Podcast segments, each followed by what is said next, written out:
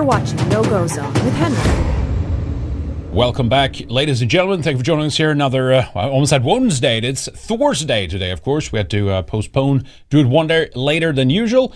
Uh, that's how it goes sometimes, but I uh, hope you're doing well. Thank you for joining us. If you're tuning in live, uh, hope you've had a wonderful week observing all the insanity going on. And of course, we're going to continue covering this today here, some of the war crimes, some of the Zionist lobby type of stuff, and some of the diversity, of course, in the West. And uh, the big question is, have we, have we had enough yet? That's the big question. We'll try to uh, we'll try to answer that. Uh, there's actually plenty of normie, kind of normie conservatives uh, moving in this direction. Interesting, though, that it didn't happen kind of for some of them until, like, yeah, the Israel thing popped off. But uh, hey, what we'll uh, we'll take it as long as we can, as long as we can get all the, as long as we can restore the damage that has been done to our countries in every department. Uh, I don't care which, I don't care what box you begin in, or I- I- the effects of it, or the root of it, whatever, you, like all of it needs to be taken care of. That's the big uh, issue here, okay?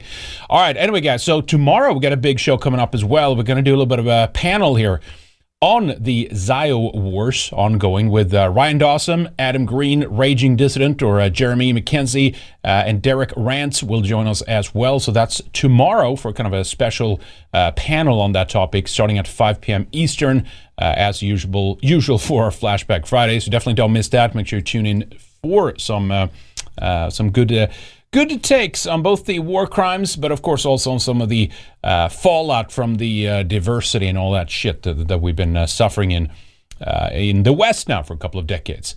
Uh, so I wanted to begin uh, today with something a little different before we get into the main kind of issue uh, of the wars. And uh, actually, the S P L C had a little bit of a statement here. I think this is from, well, let's, let's see when they posted this here. October eighteenth, so yesterday, check this out here. S P L C, more, this is of course the uh, North Sea Poverty, I'm sorry, uh, the Southern Poverty Law Center. Uh, you know, the uh, alleged, alleged pedophile, incestuous, sexual abuse uh, guy in charge there, over there, who was in charge for a while, Morris Dees. Remember that guy? He set up the S P L C. Uh, apparently, he's kind of uh, jumped ship over there, but uh, I think the S P L C, wasn't the S P L C was accused of some kind of like internal like racism or something. It's funny because the same thing with like the A D L or whatever, like the, they don't have any, uh, they don't have much diversity, these organizations. Uh, and when they do, that most of them are, you know, are Jewish, of course, uh, you know, uh, definitely, definitely the A D L. I think there might be a few more non-Jews in S P L C, uh, but, uh, but be that as it may, they had all these racist accusations. Anyway, I, I'm babbling here. S P L C mourns death of Leonard Cure. Renews call for reimagining of policing in America. And their statement here was, S P L C is deeply saddened by the tragic loss of Leonard Cure in Camden County, Georgia. Right? So got to be some just racist police behind this, right? And I, look, I'm not a, always a huge fan of uh, of some of the, uh, you know, the the the the, blue, the system the, the system enforcers in blue out there. But uh, be this as it may, we urgently call for a transformation in policing that honors every individual's right. Oh, really? It was this individual rights somehow, uh, you know, stripped away, taken away with this little event here. We'll see in a moment. You'll see. You can judge. Man, mine uh, balance in this shot? What's going on here? There we go. Let's try that. Uh, okay. The ongoing anti-blackness in policing must end, they said. Every leader must act for justice and accountability. So uh, let's uh, let's check out what uh, let's check out what happened here, shall we? There we go. Check this out. Step out! Get out! Get out! Put your hands back here. I ain't doing shit. Put your damn hands back here. And I've not done shit. Let's hear it out. Dude. Who are you? Staff Sergeant Officer, Sheriff's Office. My name is Al Wade. I don't care. Step to the rear of this vehicle. In the name of who? In the name of the law of the state of Georgia. Step back here now or you're getting tased.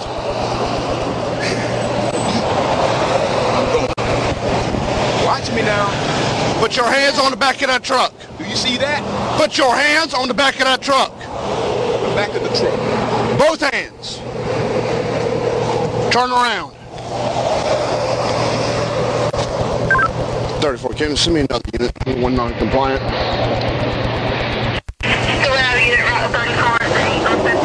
Your name is Office of who? Staff Sergeant Aldridge with the Camden County Sheriff's Office. Who county? Camden County. Put your hand behind your back. Do I have a Do I have a warrant? Wait, wait. No, no, no, no, no, no, no, no, no. Excuse me. Excuse me. Either put your hands behind your back, or you're getting tased. I'm telling you that right now. Why am I getting tased? Because you are under arrest for speeding and reckless driving. I'm not driving. Nobody was hurt. How was I speeding? You passed me doing one hundred miles an hour. Okay, so that's a speeding ticket, right? Sir, tickets in the state of Georgia are criminal offense. Man, it's just he's figuring this shit out as he goes. It's incredible. That's just a speeding ticket right there. No problem. And then, of course, he explained. This is a... This is how not to deal with cops. I mean, you might, you might, look, you might not like it, and the cop might be an asshole, and it's completely unjustified. But, but the reality is, like, you, you don't take it up with them there on that spot at that time. It, it, it's just kind of how it goes, right? In Georgia, criminal offenses. I don't have a ticket in Georgia. You do now. Why? You passed me doing one hundred miles an hour. And what? I'm not going. Hands to behind your back. Yes, you are going no. to jail. Hands behind your back. Put your hands behind your back. Here we go.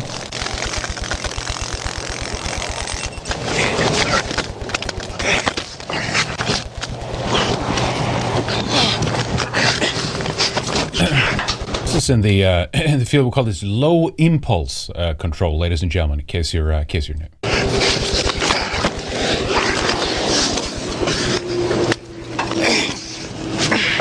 Yeah, bitch. Yeah, bitch. Sit down. Sit down. Right there. Do you hear that? It was muffled, silent there. He used, he used uh, him as a muffler, basically. Click. You just heard it. Shots fired. Quiet. Shots fired, Camden. Stay down. Do not get up. Stay down. Stay down. Yeah, so there you go. So come, again, of course, a racist police officer for no reason whatsoever. Here's actually the body cam uh, view of all this as well. Check this out. And we can go forward a little bit here. He approaches the vehicle. We saw that, right? There we go. Your name is Officer Staff Sergeant Aldridge with the Camden County Sheriff's Office. Camden County. Put your hand behind your back. Do I have a Do I have a warrant? No, no, no, no, no, no, no, no. Excuse me. Excuse me. Either put your hands behind your back, because you're getting tased. I'm telling you that right now. Why am I getting tased? Because you are under arrest for speeding and reckless driving. I'm not driving. Nobody was hurt. How was I speeding? You passed me doing one hundred miles an hour. Okay, so that's a speeding ticket, right, sir? Tickets in the state of Georgia are criminal offenses. I don't have a ticket in Georgia. Jeez. You do now? Why? You passed me doing one hundred miles an hour. And what? Am I going shit. Hands behind your back? Yes, you are going to jail. Hands behind your back. Put your hands behind your back. What's the juice in some of these tasers? You need, they need something stronger here, I think, yeah, folks.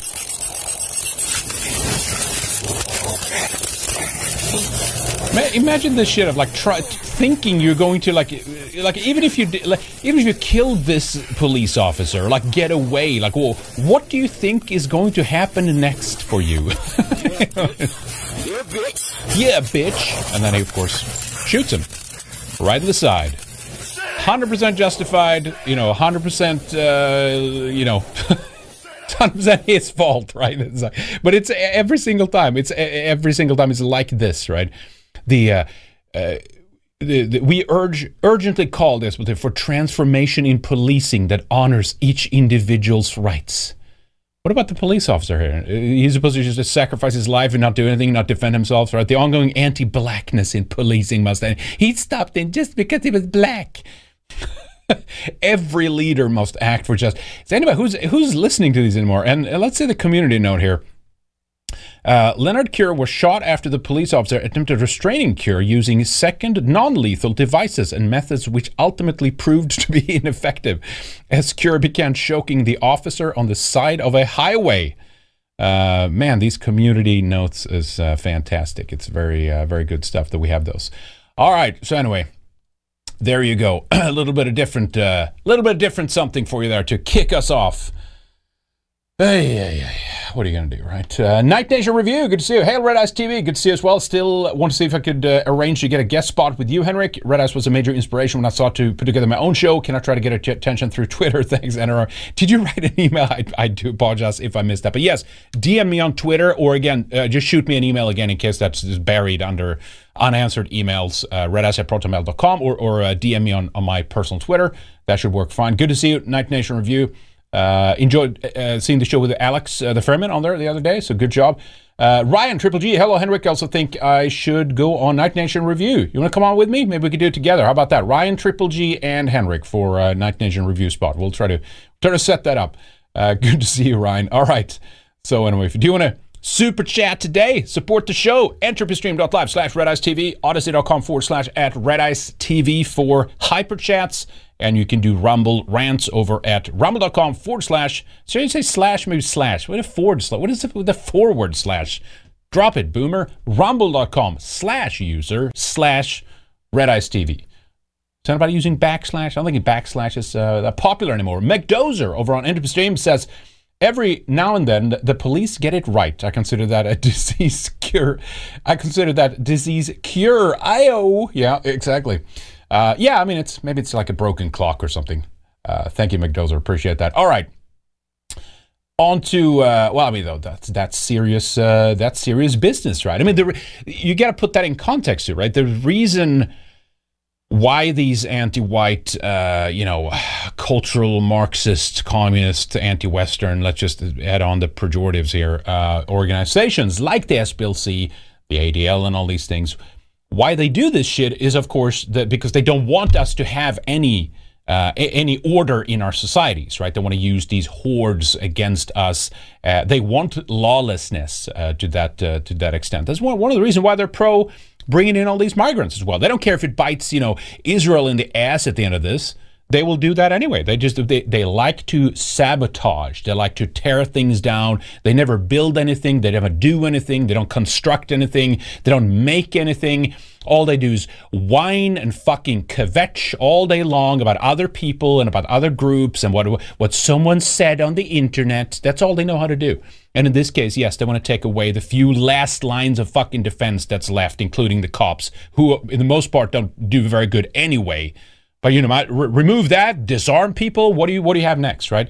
You have uh, well, you have Sweden. That's what you have. No, no weapons out there. You have Europe at large, essentially, with what the exception of Switzerland, essentially. Uh, maybe some of the Balkan countries have uh, have some weapons too. But uh, anyway, holy shit, getting all riled up here. Okay.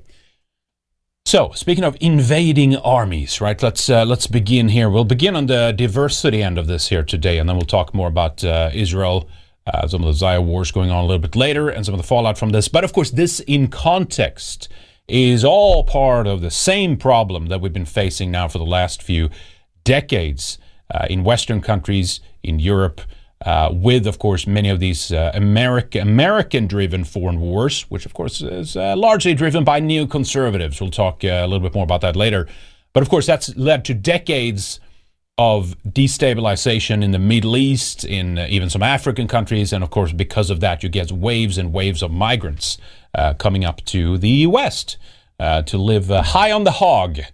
Uh, well, not the Muslims, maybe, but you you you, you get what I'm saying.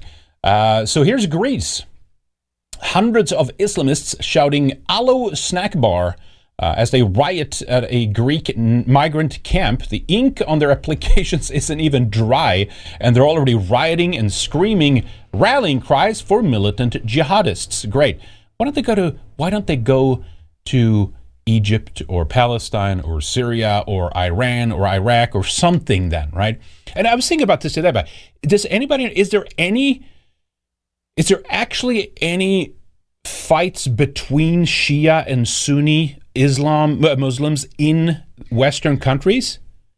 Is there? Has anybody heard anything like this? I, I, I'm not sure there is much of that. I don't think I've heard it. Of course, in some of their own countries, they have some of their, uh, you know, it, it's their, you know, Catholics versus Protestants, right? They're, they're, they're ongoing. Uh, you know, Europe, we had the thirty Years' War and things like this. But in our countries, I think they mostly get along. Do they not? I think it might be. I always get this wrong, right? But the Shia is the Iranian, uh, kind of Iranian branch, I believe, right? And the Sunni is the other, the other faction. I might get that wrong. But I think it's less of the uh, of the Shia, I think, right? I, I might, maybe, sometimes I mix that up. I gotta I gotta finally memorize the difference between the two. But anyway, I'm not sure if there is. But anyway, so here here uh, here they are, uh, enriching uh, Greece here.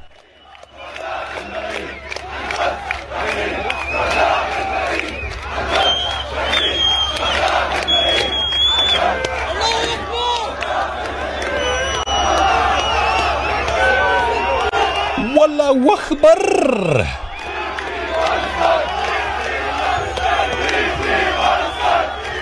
I mean, fuck these people. Just fuck them all. Just get them all out. You know what I mean? Go to the Middle East and fight your goddamn wars down there. What the hell are you doing in Greece, right? This is an insurgency. This is an invading insurgency army ready to be activated, right? This is the powder keg, like we talked about in Western Warrior recently. Uh, it's been imported and pl- it's been planted, powder keg after powder keg, for decades now. And now, finally, when Israel makes this move, uh, well, b- by proxy, I guess, if you want to look at the, the fact that it was Hamas that started the most recent one. But anyway, uh, they've be- they've become activated. You now have uh, terrorism. Every other day, we've had something since this conflict uh, broke out on uh, European soil. Knife attacks, of course, the shooting of Brussels. We'll look at that later. We did actually not cover that yet because it happened uh, after we've recorded our uh, our member show. But anyway, there they are. Go back home and fight your battles there. Here we go. Here's uh, Helsingborg, Sweden. This is in southwestern parts of Sweden, uh, where they have another uh, big protest, right? Everyone uh, uh, pro-Palestinian uh, are out in forces uh, on our streets. Let's check this out a little bit. It's crazy. I did not know Helsingborg was that bad. I had uh, on my dad's side. Uh, I had family there. My uh, my grandma on my dad's side, uh, Farmor, she grew up in Helsingborg. She had family there that still lived there. They lived. She moved to Gothenburg later, but many of her relatives still stayed in Helsingborg. And this is now a fucking shit. I even spent some time down there, actually, with her, uh, come to think of it. I was very young at that time. It's a beautiful old uh, lookout tower called Shannon down there, which I uh, visited many, many times. And... Uh, now it's full of this fucking shit. Look, check this out.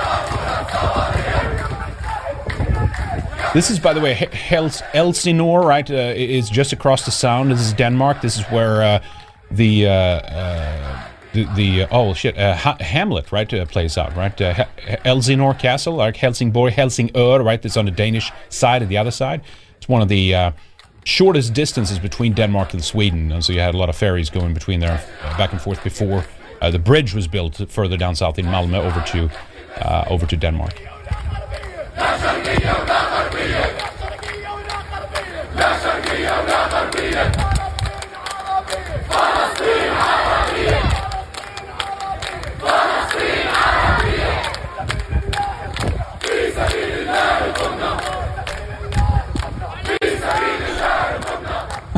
Holy shit.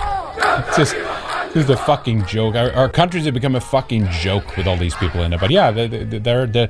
This is the shit that come they come out for. I mean, it's their issue. They're, they're in our countries. Do they care when Swedes are stabbed or how many of these come out when there's terrorist attacks? It's like none of them. No, it's they can rally around. And of course, this is not all Palestinians. This is just you know Muslims. This is this is Arabs primarily. Uh, you know, there might be a few others here and there, or whatever. Uh, but that's it. And the, the, this is their issue. This is their issue while they're in our countries. Go and fight them. Maybe we can. Maybe we can even arm them with some. So how about this? We'll, we'll arm them with Swedish weapons, right? We have. Uh, we'll call on uh, Bofors, A B B, a couple of these other big weapons manufacturers we got in Sweden. We say, hey, we'll give you. Uh, we'll give you all these arms uh, as long as you leave. We can. We can reverse the thing. Remember the Eritrean migrants, right? Israel paid them money to go to, like, to relocate to Western countries. This is probably about an equivalent size, just right here. You know what? Maybe it's not two thousand to come to think of it, but maybe five hundred or something. So you know, it's it's it's it's a bit on the way there. So we can we can arm that. We can give them arms if you promise to never come back, and, and if you go fight Israel. How about that? Maybe that's the way to do it, huh? Holy shit!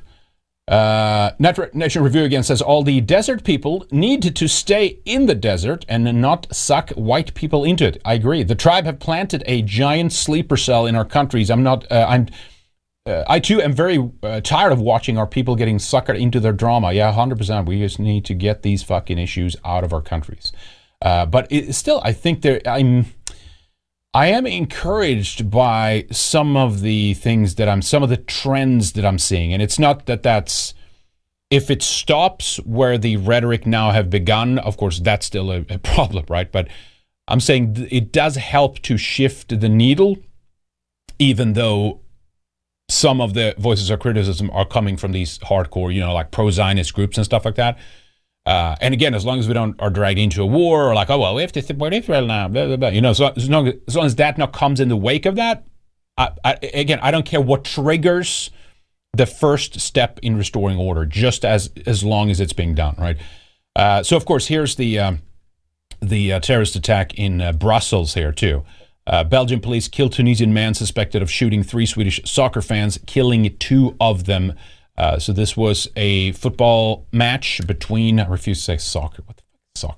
Uh, football uh, between Belgium and Sweden, was some qualifying game, I think. And uh, this was, of course, specifically targeted. I think he mentioned this in one of the clips. It's not subtitled, but we have one of the clips here of him uh, uh, talking in his car, I think, before he starts the shooting, talking about, oh, we're going to target these rando Swedes here uh, because a gay Danish politician went over there to burn a Quran. So now we need to kill some Swedes, right? Uh, so here's some of the uh, footage of the shooting here.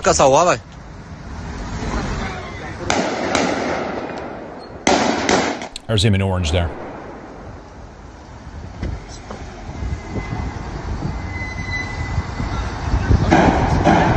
قتله خلاص ما شلون فلش راسه. Here, let's hear his beautiful language here. بسم الله والصلاة والسلام على رسول الله. الحمد لله عبد السلام جيلاني مفتاح الأسود مجاهد في سبيل الله في الدولة الإسلامية حب من حب وكره من كره نحن نعيش من أجل ديننا ونموت من أجل ديننا الحمد لله. أخوكم عبد السلام انتقم من المسلمين قتلت ثلاثة سويديين الآن الحمد لله سويد الحمد لله قابل ربي سبحانه وتعالى وقابل الرسول صلى الله عليه وسلم صالح المسلول بإذن الله the infidels واللي عمل ما حاجة خايبة يسامحني لوجه الله وأنا مسامح الناس كلهم. Uh, so I, I believe that's before the shooting. Uh, I would assume. I'm not sure. Could could he stay that cool after? Maybe. These people don't care. Is that the same clip? Yeah, it's the same goddamn clip. Okay, it was, it was a different one. All right, all right. There they are. There he is, rather. So uh, what happened here is he was uh, apparently shot dead. Uh, luckily, sometimes I wish we just would kind of capture them live and like do a speedy trial and then do public torture, uh, live stream it, uh, get get it out on as many media channels as possible to say this is what we do with people who target our people in our countries. You know what I mean? Um, so. Says here, authorities in the Belgian capital shot and killed a Tunisian national on Tuesday, hours after he sh- he gunned down three Swedish soccer fans, killing two of them, and posted a video online in which he claimed credit for the attack and said the Quran was a, quote, red, a red line for which he's ready to sacrifice himself. Uh, so, of course, thank you. Thank you so much, Paideia and Barbara Spector, for bringing these people to our countries. Thank you so much, Hayes. Thank you so much, Israel. Thank you so much, Jewish, Jewish Family Services. And I could, and all the Catholic charities and all these other goddamn organizations uh, that's doing this shit as well. Uh, and thank you to the politicians that let it happen, or who were paid off to to be to stay silent or look the other way, or indoctrinated by the propaganda in our news pe- newspapers and news media over the last few decades. They're all guilty. I mean, all of them are guilty. Uh, they have blood on their hands because of this shit, right? Investigators are still trying to determine the motive for Monday's night attacks, which happened not far from where Belgium's men's soccer team was hosting Sweden in a European Championship qualifier. The match was suspended at halftime. So this was during, I thought it was after, see? Uh, and, more the, and more than thirty-five thousand fans were kept inside the stadium as a precaution while the attack. This is incredible. There's one guy and it's like society grinds to a halt. I mean, it's just a sports ball game, you know, but it's the point, right? It's the point. Will these guys, will these football people get involved in this shit? I mean, I know most of the, like the fanatical kind of like hooligan types and stuff, they're tied to like the, the local teams, right? They're not uh, as much tied to the national teams. There, there's some of that, of course. I shouldn't say they're not, but um, amateur videos of the attacker posted. Amateur. That's an interesting way of saying amateur video. Is there? Prof- I mean, I guess yeah. I guess you can have professional videos posted on social media. Why not just a video? All right, whatever. Is that? Is it? Maybe it's an anti-Islamic uh, commentary. And this this goddamn uh, you know desert dweller here couldn't even shoot it properly. That's what based A P goes out on a limb here and calls his videos an amateur video posted on social media. Showed a man wearing an orange fluorescent vest pull up on his scooter, take out a large weapon and open fire. See, I saw one other clip. It was some dude that was filming this from his uh, apartment, uh, out his apartment window. And he was like messing around with this bag and it just looked messy. And sh- I, I don't know. Anyway, he pulled out a weapon. He shot some at a car randomly. I forget if it was his scooter or he got, or he, he stole one or something, but he drove away. That's all you saw in that photo. But then I think he went to the place where the, you know, he shot the, Uh, the uh, Swedish supporters, essentially. Uh, yeah, he chased them into a building and gunned them down. He was also filmed calmly loading his weapon as cars drove slowly by. Yeah, you, it was funny, but God damn it, I don't have that footage. But it's still, despite the, like, Belgium is a hotbed of terrorism now, it was, it's fascinating to see how unequipped still a lot of, I assume, people in the cars were maybe mostly Belgian, uh, but it's hard to Brussels. I mean, I've been there. It's fuck, it's a disaster. It's beautiful, beautiful architecture, you know, uh, Gothic slash Baroque uh, style, classic style buildings, you know, things like this. And and it's just a a sea of like Arabs and like it was it, the tra- all the traffic rules have gone out the window. It's basically like if you're in traffic, it's Egypt, and the and the demographics is like you know whatever you know some Middle Eastern country somewhere. And then as you look up and it's like holy shit, like look at these buildings here. Uh, it's surreal, but um, yeah, it's a mess. But I assume most of the people in the cars were Belgian. Let's assume they're Belgian. Uh, they stopped and they were like, "What? What's going on here?" Like right in front, as opposed to like, "Shit, we gotta get out!" So you know, terrorist attack. They're shooting. Uh, still that. Let's see what's this saying here. We get this. Let's see what the comment was here from the girl.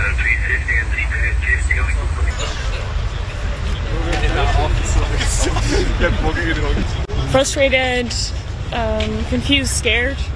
I think everyone was quite scared. Is there, can you really, I mean, yeah, okay. It was a couple of years ago, right? You had a big one in Brussels maybe or something like that, but it, it's like, this is, this is our, this is part and parcel, uh, as our uh, replacees say when they ascend up to the halls of power, uh, like Sadiq Khan said, right? Yeah, it's just parcel, terrorism is parcel and parcel right now. Don't worry about it. Uh, here's the victims.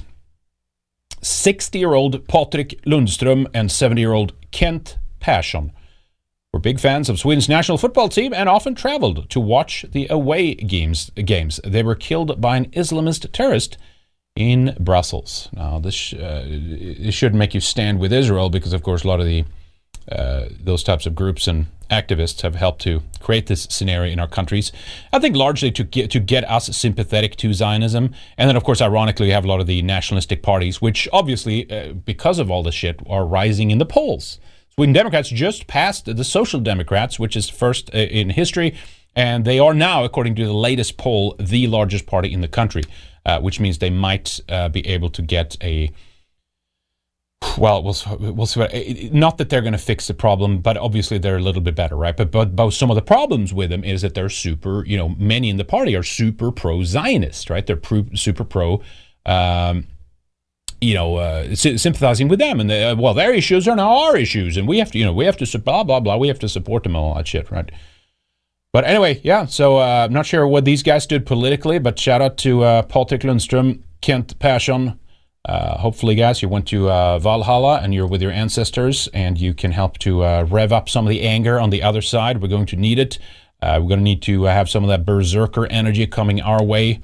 Uh, we need some of that ancestral spirit to come back into the uh, the picture here. Otherwise, uh, it's not gonna it's not gonna go well. Uh, let me put it that way. All right, fucking sad. It's just such a sad state. Here's uh, here is some uh, enrichment in Germany. An Islamist shouts on the streets of Berlin that Allah's victory will also come to this land. Uh, Radio Gino says, uh, they want to impose Sharia in Europe. They must be expelled en masse now. Yes. Das wollt ihr uns verbieten hier. Diese Leute. Wir werden übernehmen. Allahs Sieg wird kommen.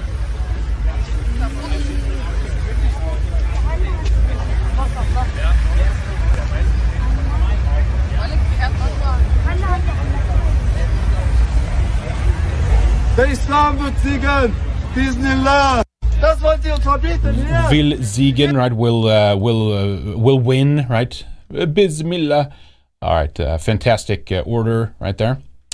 He, uh, he will uh, not only bomb internally, he will uh, he will move on to bomb externally soon enough. These are, of course, the kind of people that you're like, uh, let's let's not even like surveil this guy. Let's just get him out. Okay, let's just let's just get him out. No, instead, of course, our you know our leaders and shit like that are like, we're gonna ban we're gonna ban all the pro-Palestinian protests to, to, because Israel doesn't like that that and it doesn't look good. So let's.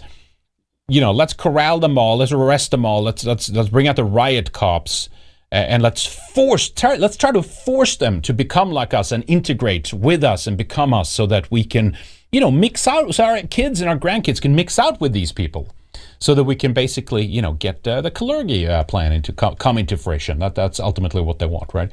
Uh, now there's this. Um, we'll talk about the U K enrichment uh, uh, in a moment here as well. But check this out. There's. Uh, Klaus Arminius found this clip of, uh, or I guess it's some TikTok channels that are basically doing like the promotion for uh, Arabs and Muslims and uh, well, I guess anybody really to come to the West to get uh, to get money and w white girlfriends. Now the music uh, laid on top of this is, is awful, but uh, check this out here. So they're showing like, oh, here's where I was in twenty twenty-two, and look at me now in twenty twenty-three. With my, uh, you know, right here in front of this, uh, you know, famous European building with my European girlfriend.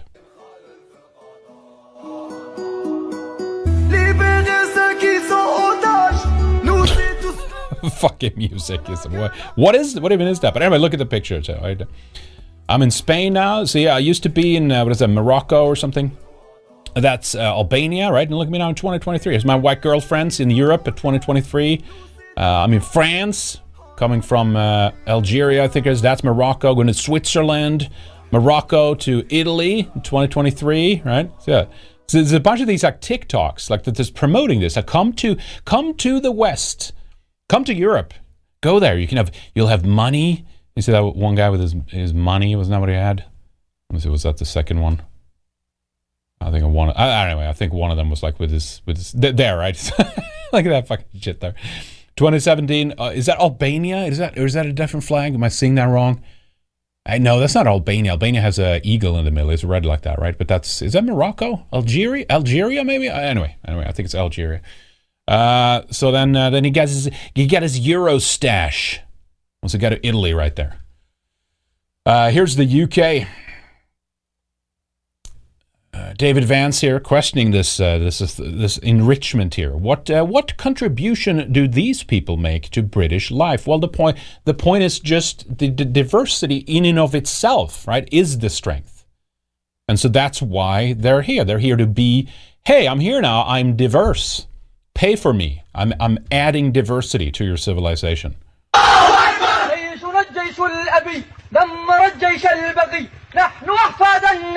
كبروا الله اكبر كبروا من اجرام صحد قلناها والامر موحد نحن جندك يا محمد كبروا الله اكبر كبروا الله Like an updated version of uh, Mike Sh Mike Cernovich's book, uh, but instead of gorilla mindset, I want the desert mindset. Can we uh, can we get that? Can we can we get an A I cover of that at least? Someone uh, willing to uh, line that up, send it to me. red ice at protonmail dot com. So the desert mindset. That's what this is right here. All right. Uh, so anyway, with that, uh, some positive developments here, right?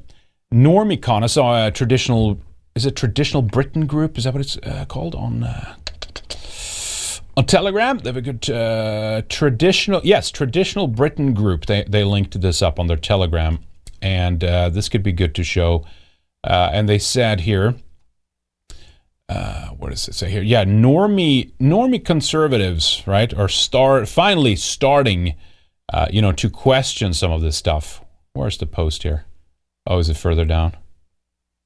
Uh, yeah, here it is. Mainstream right-wing groups. I, I personally have not heard this. I think I've seen something from these before, so it's not completely brand new, but ethnic diversity weakens society. It is not a strength. Research shows. That's why it's kind of funny, right? Because it's like, they're now beginning to say things like we said, you know, people like us and, of course, many others, right, said, you know, like ten, fifteen years ago. Some people, you know, three decades ago, even further than that. Some people said it when, like, when this began, the promotion for our multicultural uh, hellholes, you know, to begin decades and decades ago said this. But now they're slowly rolling around. It, it's like, it, it, and is it over the Israel thing that, is that, you know, I don't know, I'm undecided on it. You know what I mean? It's like, it, as I said, I, frankly, I don't care what triggers it as long as something, as long as we don't like, okay, let's just kind of deport, right, kind of the, you know, like the, pa the, Palestinian, the Palestinian protests or something like that, uh, but, but still look at the other way for like grooming gangs or something. But I don't, I don't think they're on this path. I think they're, they're, they're getting there slowly but surely. Now, they've begun to realize that we've had enough, it's enough now. You know what I mean? So this is thirty minutes long, but let's just play like the first minute or two here uh, so you can get an idea. Uh, and I don't know much about the N C F Immigration Conference at the New Cultural Forum. That's what this is uh, from here, right? Hello, everyone. Lovely to see you all. Uh, some familiar faces as well. We're a bit behind schedule, so I'm going to forgo my usual long joke and just get right into things. Um, is that, uh, looks like Salman Rushdie gained a few pounds, huh? Diversity is our greatest strength. Of course. Has a week gone by when we haven't heard that hackneyed trope of speech uh, pass the lips of a mayor or a cabinet minister or a police commissioner? If you Google the term, this is what shows up. And as, a, as an aside, I couldn't help but chuckle at the entirely undiverse picture here, where you have four black soldiers. All too often, diversity is a synonym for non-white. Yeah. See? Now, if we could just get him to say anti-white. Right? They're, they're, they're, this, they're this fucking close. they're, they're this close. Anyway, I think that's enough. You get the point. Diversity weakens society. It's not a strength. strength. I'd say instead of research shows, uh, society shows. Like the, the, the result of living uh, shows that. Anyway, I th it's it's uh, it's it's good, right? It's good that it's it's sad that it's taken this long, but uh, they they are getting there, right? So this happened. Uh, sadly, a seventy-year-old passersby uh, was killed, Terence Carney here. Uh, by some uh, asylum seeker slash refugee thing in uh, Hartlepool. Har Hartlepool. I'm sorry if I mispronounced that. Not even sure exactly where that is in uh, in the U K. They believe seventy-year-old Terence Carney was a passerby who may have been attacked in Tees, Tees Street, Hartlepool, after using a nearby cash point. Counterterrorism police, who are now in charge of the inquiry, said in a statement, the man who sadly lost his life during the incident, uh, has this afternoon, Monday, uh, been named as Terence Carney, age seventy, from Hartlepool. Uh, thoughts thoughts, and sympathies, of course, yeah, deepest thoughts, but let's not do anything about this. Let's uh, let's arrest people who do mean Facebook posts instead of going after, you know, killers and rape gangs and all that shit. We, we know what's going on, right? But um, uh, forty-four-year-old man remains in custody on suspicion of both murder and attempted murder after police was granted an extra twelve hours to interview him. Uh, so anyway, so so what? What the reason why I'm showing you this uh, is because it was an uh, an M P here uh, for Hartlepool, this this uh, town, this area, who are now calling for migrants to be expelled from the country after this seventy-year-old man was murdered uh, by a asylum seeker. Uh, she reveals how staff have been intimidated apparently by illegal migrants as well. Hartlepool, Hartlepool's M P has called for, quote, people who have no right to be here to be expelled after revealing how her staff have been regularly intimidated by illegal migrants. I think her name is Jill Mortimer. Uh, she's the town's conservatives, uh, conservative M P, uh, and has also spoken about rumors that major hotels in the town are uh, to house asylum seekers. So here's the clip uh, of her speaking out. And again, you know, it's a noticeable change in rhetoric. You know what I mean? It sounds like it sounds like they're fed up. It sounds like they've had enough. On Sunday, Terence Carney, a seventy-year-old Hartlepoolian, was murdered by an asylum seeker. The people are afraid and angry. Every week my office is besieged by asylum seekers. My staff are intimidated by young men. The fact is, most of them are illegal migrants who should be expelled. Based! Fucking based. My thoughts and sympathies are with Mister Carney's family and friends, as and all my constituents affected by this heinous crime. However, sympathy is not enough. They deserve action, and I am demanding it. Will the Prime Minister take action? Sooner. Will he make sure enforcement is delivered? Yeah. Will he ensure that people who have no right to be here are expelled? That's right. Expel them. Enough is enough. Yes. I want these people out of Hartlepool now. Out of the country, out of our fucking continent. Mister Speaker, as my, as my out honourable friend. Of our civilization, right? Anyway, he's uh, there's the uh, Israeli shill right there coming in.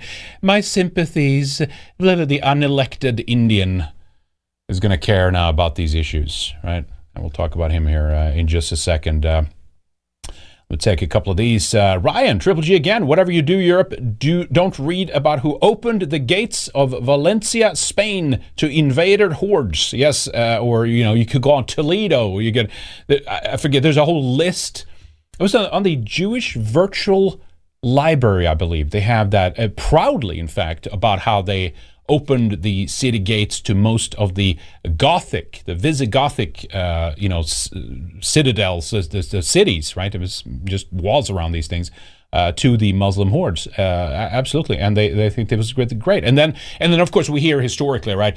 Oh, uh, you know, Cordoba is this fantastic thing because he joined kind of the church and the mosque and kind of almost the synagogue too, and everyone was getting along great. What is the other one? It's uh, not Cordoba. It's uh, Uh, it's in uh, Andal Andalusia. What? What? No, that was the name the Muslims had for Spain. There's another region, right, that they always refer to. There was even a, a radio show on Swedish state uh, radio that was called that name. I forget it now what it was. But it's like this obvious, like, oh, these are like the Kalergi plan was actually kind of happening when the Muslims were like let in by Jews into Gothic Spain. You know, uh, you know, what is it, twelve hundred years more than that. fourteen hundred years ago, thirteen, fourteen hundred years ago, something like that. Uh, that's what they want to do. Thank you, Ryan. Appreciate that. Uh, let me check that we're caught up here. Der Sharusker says, I visited Helsingborg in twenty nineteen, and I actually listened to Flashback Friday while uh, observing the town from Shannon's steps. Oh, really now? Cool. All right, that's awesome. Thank you. Uh, yeah, it's a great, it's a, I, I had great memories there. It was my, was it my, gr my grandmother's, grandmother's, sister's husband, I think it was, that took us for the most time. Uh, Egon was his name, and uh, um, yeah, it was just it was a, it was a good time. It was a diff it was a different time. It was no it was not what it is like now, folks. There's no doubt about it. Uh, but yeah, that's cool, man. I just I, I want these places. I want I want our places back. I want we need to get them back. There's just no doubt about it. And if it's, you know, it, it, it's the Band-Aid is going to need to be ripped off, and and if this is what does it, I'm I'm I'm fine with that. That's let me just put it that way. Pagan Bear says, after catch a replay, but thanks for the stream, Henrik. Support what you like, everyone. Thank you, appreciate that. It's very kind of you. While we take the super chats here, I'll pull this up on screen. So if you do want to join us, if you want to support the show, entropystream dot live slash Red Ice T V, odyssey dot com slash Red Ice T V, or at Red Ice T V technically. Uh, or rumble dot com slash user slash Red Ice T V. They have Rumble rant, rants, hyper chats on Odyssey, uh, and kind of regular super chats on Entropy. McDozer over there as well on Entropy uh, says, make public blood eagling great again. that's, that's right. Blood, maybe blood eagles need something needs as a as a strong enough deterrent, right? Um, you know what? This, legally, you know, I mean, we, of course, you could pass new laws and things like that, right? But like. Um, Is this considered treason, right? Against the people, against the country. Um, you coming in intentionally. Uh, I mean, it's a hate. It's a hate crime, right? Obviously, right? Like we, I'm going to go here to sh murder Swedish people, right, or whatever it is happened here in Brussels, for example. That's a that's a specific, like, you know, calling this out and like this is what I'm intending to do, and I'm doing it solely because they are Swedes, and I saw on T V that some. uh, you know, some Danish politician, Berne Koron. So obviously, you know, that's that's it, Swedes. You know, I'm, I'm coming to get you.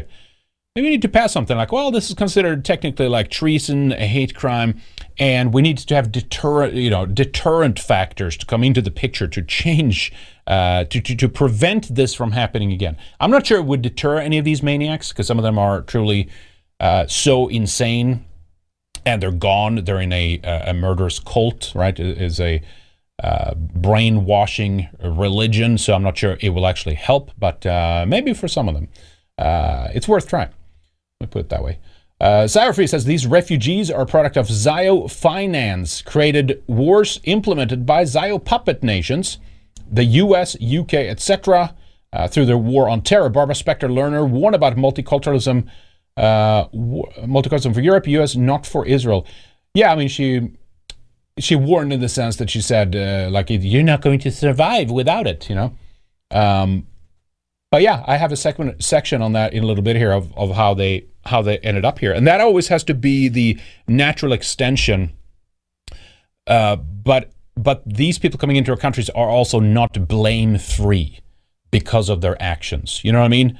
It's funny how they're like, they might be smart to, you know, Israel or Zionism or something like that, or like, you know, Zog or something, you'd, you'd think, right? But then it's like, but you're basically here because of that. But, you know, but they're willing and able and capable and perfectly happy, it seems, to be the tools of the very fucking people that they claim to hate, and and the political movements, you know, that they claim to hate as well.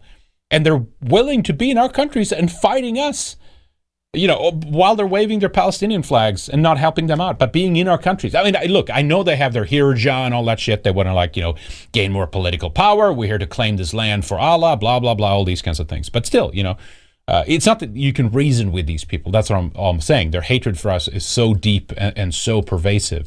Uh, and, and in fact, many of them even think that we're the one who's using Israel.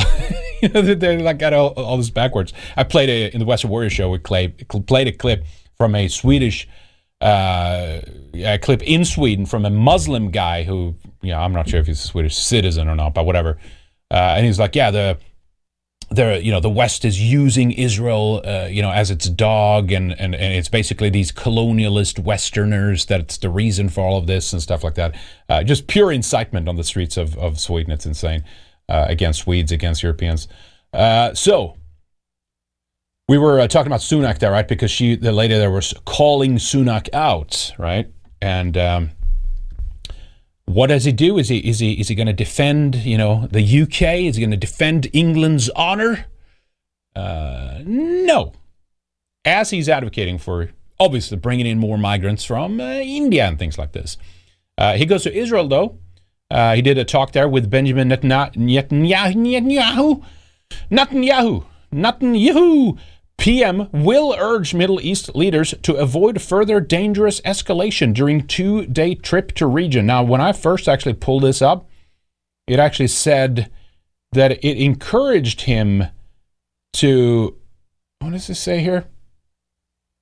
Have they changed to this? Yeah, it was something... I'm paraphrasing, but it was something like, you have a moral... Uh, obligation to to basically, you know, to fight back, or like to, to crush Hamas and, and, and shit like that.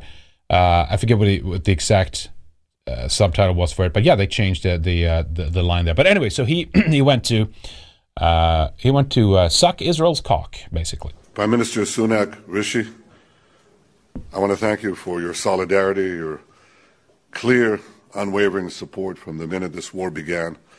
Uh, I think the fact that you came to Israel tells us a lot. I said to President Biden yesterday that there's one thing more heartwarming than standing with Israel, it's standing in Israel. And the fact that you came here to do that uh, Holy is shit. a very strong statement of support, which we deeply appreciate. Uh, Chancellor Scholz, who also visited here, called Hamas uh, the new Nazis. He was right. Ah, yes, of you course. You fought the Nazis eighty years ago uh, resolutely. Uh, and the entire world supported your action. President Biden. Wait a minute. Can we uh, can we can we pause? Let me pause here for a second. You you fought the Nazis, unelected Rishi Sunak, who literally came, what his what was the post again? was that his family came here. Uh, his family didn't even live in the U K until twenty years after the war. but, he's, but he did it. Here's the headline they first had, right? Netanyahu has duty to, quote, go after Hamas in Israel's darkest hour, says Sunak. That's the, uh, that's the line it was there. Uh, but yeah, that's that's how backward it gets. The Nazi, you fought the Nazis, and now you're fighting the Nazis again. Good for you, uh, Indian man. Hamas worse than ISIS. He's right too. Hamas are the new Nazis. They're the new ISIS, and we have to fight them together, just as the world, the civilized world, united to fight uh, the Nazis and united to fight Hamas. It must together now stand with Israel as we fight and defeat, defeat Hamas. This is not merely our battle; it's the battle of the entire civilized world. There you go. See, that's that's where that's where it can't go, uh, right there. Uh, that's where it, it it cannot it cannot begin even. Well, it could it could begin with that. I like people could be initially fooled into that, whatever you want to call it, right? But it can't it can't end there. But this is this is what Israel wants, and I think there ha there might have been a kind of a clear. There might have been a clear agenda to begin with, like let's bring in Muslims, let's let's you know, and and and then at the same time, maybe some of their daughters will get with them a Kalergi plan, and we'll you know we'll we'll uh, exterminate the seed of the uh, Amalek and Esau or Edom from from the face of the earth. As all this is unfolding, but in a little bit of a period here, we'll get most of them to support Israel, and they'll come to our aid, and our battle is now their battle. And we'll use them, right? I mean, you could, that's definitely a, a, a potentiality of why they did this to begin with. Maybe they want a third world war, and after that they think we're gonna, you know, then we'll, you know, after we've purged the, the, the worst elements, then we'll all sing Kumbaya after that together. We'll have the Noahide laws, and we'll have the Moshiach in a third temple, and we'll rule at the top of the world, and everything will be great at that point. Uh, but all the other ones will just kind of, yeah, they will just kind of blend out or something like that. Who, who knows what the ultimate goal is there? But yeah, so they're they're working with with memes. That's basically what it is, right? Hamas is ISIS, uh, and it and but they're not, but they're also the Nazis. Although what Hamas actually fought ISIS for a while, and then you have the contradiction of Israel actually helping uh, Hamas soldiers, right, and actually taking them to hospital, weird shit like that. Uh, these airdrops of resources that ended up directly into the hands of ISIS along the way. There's a classic strategy of Israel using these kinds of extremist groups to justify their consequent actions, like those we're seeing right now, which of course is the carpet bombing of Gaza. And we'll talk about some of the war crimes essentially that Israel is doing in the wake of this. But it's all being justified because this is another Holocaust and we're fighting the Nazis. That those are the tar those are the memes that they're dropping here essentially.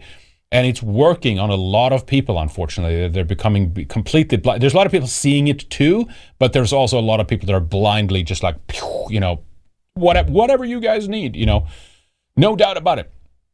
But the, you have that issue of like, I don't think maybe Israel literally created Hamas, but I, do, I, I don't think so, right? The big giveaway and some of the research that, that's been done about that was basically how they... Uh, fund, uh, they supported them. They they funded them back in two thousand seven, initially, right, when when Hamas had become a, a nascent organization, and they did that to weaken Yasser Arafat's movement and the People's Libera- Liberation Organization, the P L O, and things like that. So they wanted to divide it internally, and instead, of course, it's much more effective to have then a kind of a crazy religious organization, right? The, the U S did this with the uh, with the Taliban to fight the Soviet Union, uh, and then later that came back to bite them in the ass, you could say, or they or they continued to fund them all all that time, all, all along the way, right? But regardless, Hamas then, you know, there's speculation they've infiltrated some of the upper echelons. We showed some of that uh, reporting as well. Uh, Hamas top official uh, might actually be an Israeli spy. Now, this could, maybe this is not true, uh, but interesting if true, right? Israeli operative penetrated into the highest ranks of the Gaza-based terror group. And of course, that's that's how they used this, right? Egypt warned them, we've been over this, but it's important to point this out to newcomers continuously uh, because people don't see all of this all the time. So apologize if I'm getting a little bit repetitive for some of you here, but it's important to continue to tie this together, right? The Egyptian intelligence official says Israel ignored repeated warnings of something big.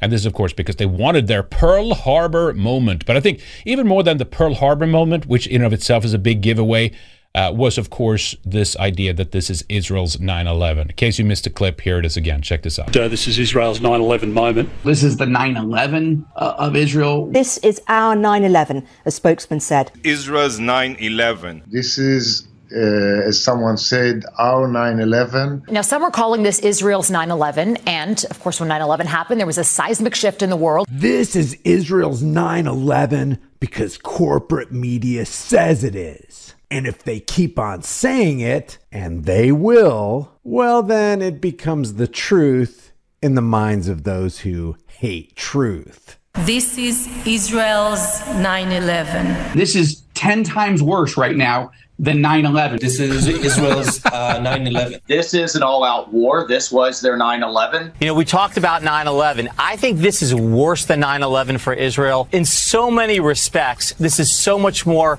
devastating for Israel than even we experienced after nine eleven. Well, what yes. happened in Israel is Israel's nine eleven. I call this this massacre that happened in the southern of Israel is even worse than nine eleven. It's even worse. Our nine eleven. It's it's our nine eleven. You should we should all understand it. It's our nine eleven, and and from today on, things will never be in Israel as they were. So this is Israel's nine eleven moment. Uh, this is this is the Pearl Harbor of Israel. This is the nine eleven uh, of yeah, Israel. In terms of scale, Israel has just experienced its nine eleven. In terms of shock, Israel has just experienced its Pearl Harbor. And if you're Americans and want to compare this to something in American history, then this could be a nine eleven and a Pearl Harbor wrapped into one. But it, you could you could say that it is a nine eleven and a Pearl Harbor together for us. Israeli military says the attacks launched by Hamas on Saturday are like the two thousand one terrorist attacks on the United States. This is our nine eleven, a spokesman said. You have said that this attack of October seventh is your nine eleven. Can you explain what that means to an American audience and what the... Can you, can you dumb, really dumb this down for us so there's no doubt Uh, about uh, you know what's going on here, uh, and these the, the dumb idiot audience we have here on M S N B C understands this. Okay, thank you. Scope of this is in your country. Sadly, since I said it, it turned out to be ten times bigger than uh, nine eleven because ten, it's ten times, six million times bigger. That's why I said six billion. Till now, times, we I'm sorry, six gorillion times, six trillion times bigger than uh, nine hundred fatalities. So proportionally. Uh, because the Israel's population is uh, smaller than ten million people, it's like having more than thirty thousand American uh, fatalities. This is the nine eleven of the Israelis. This is the nine eleven of the Israelis. In a way, this is our nine eleven. This is a nine eleven moment for the Jewish Israeli people. And this is precisely why this atrocity is Israel's nine eleven. All right. Brought to you by Pfizer. You get the point yet? And, of course, uh, Kasparov, uh, Aaron Kasparov pointed out in, in the Odyssey chat, which is completely correct, and I was going to go there. But, yes, uh, considering considering some of the involvement here of the nine eleven, right, and, and who was behind this, right? Lucky, just take Lucky Larry, right? Take Lucky Larry's involvement. I was, I got very, I must have to play that. It's just, it's such gold. Where is it? Here someone did, right? If If Israel...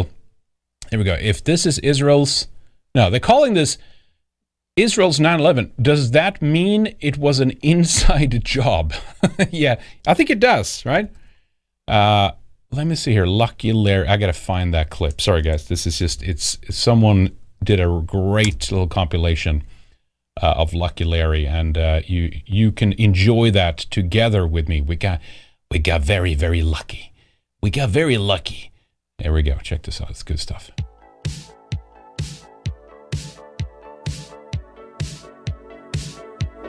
I had the pleasure of working pretty much with every prime minister of Israel from Yitzhak Shamir forward. I said to myself, wouldn't it be fantastic if I could own the Twin Towers? Yeah. We got very, very lucky. Very lucky. The governor of New York George Pataki, decided one day that maybe it would be good to privatize the ownership yes, of, of the World Trade Center. There we go. They, here's the, uh, what the ANCAP. So, so they just privatize it, Goya. Well, no one will take over. No one will use it against you. So I got a call from the governor's office. And they said, got a call. Would you? Would you, Evan, do, you want to, do you want to buy it from me? Elliot Spitzer uh, shares no ethnic bond with Larry Silverstein, of course. Consider owning the World Trade Center. Yeah, you want to own it? We got very, very... It was very, very good for the family. Yes. Very good for, for us. And we were very, very fortunate. On the morning of nine eleven...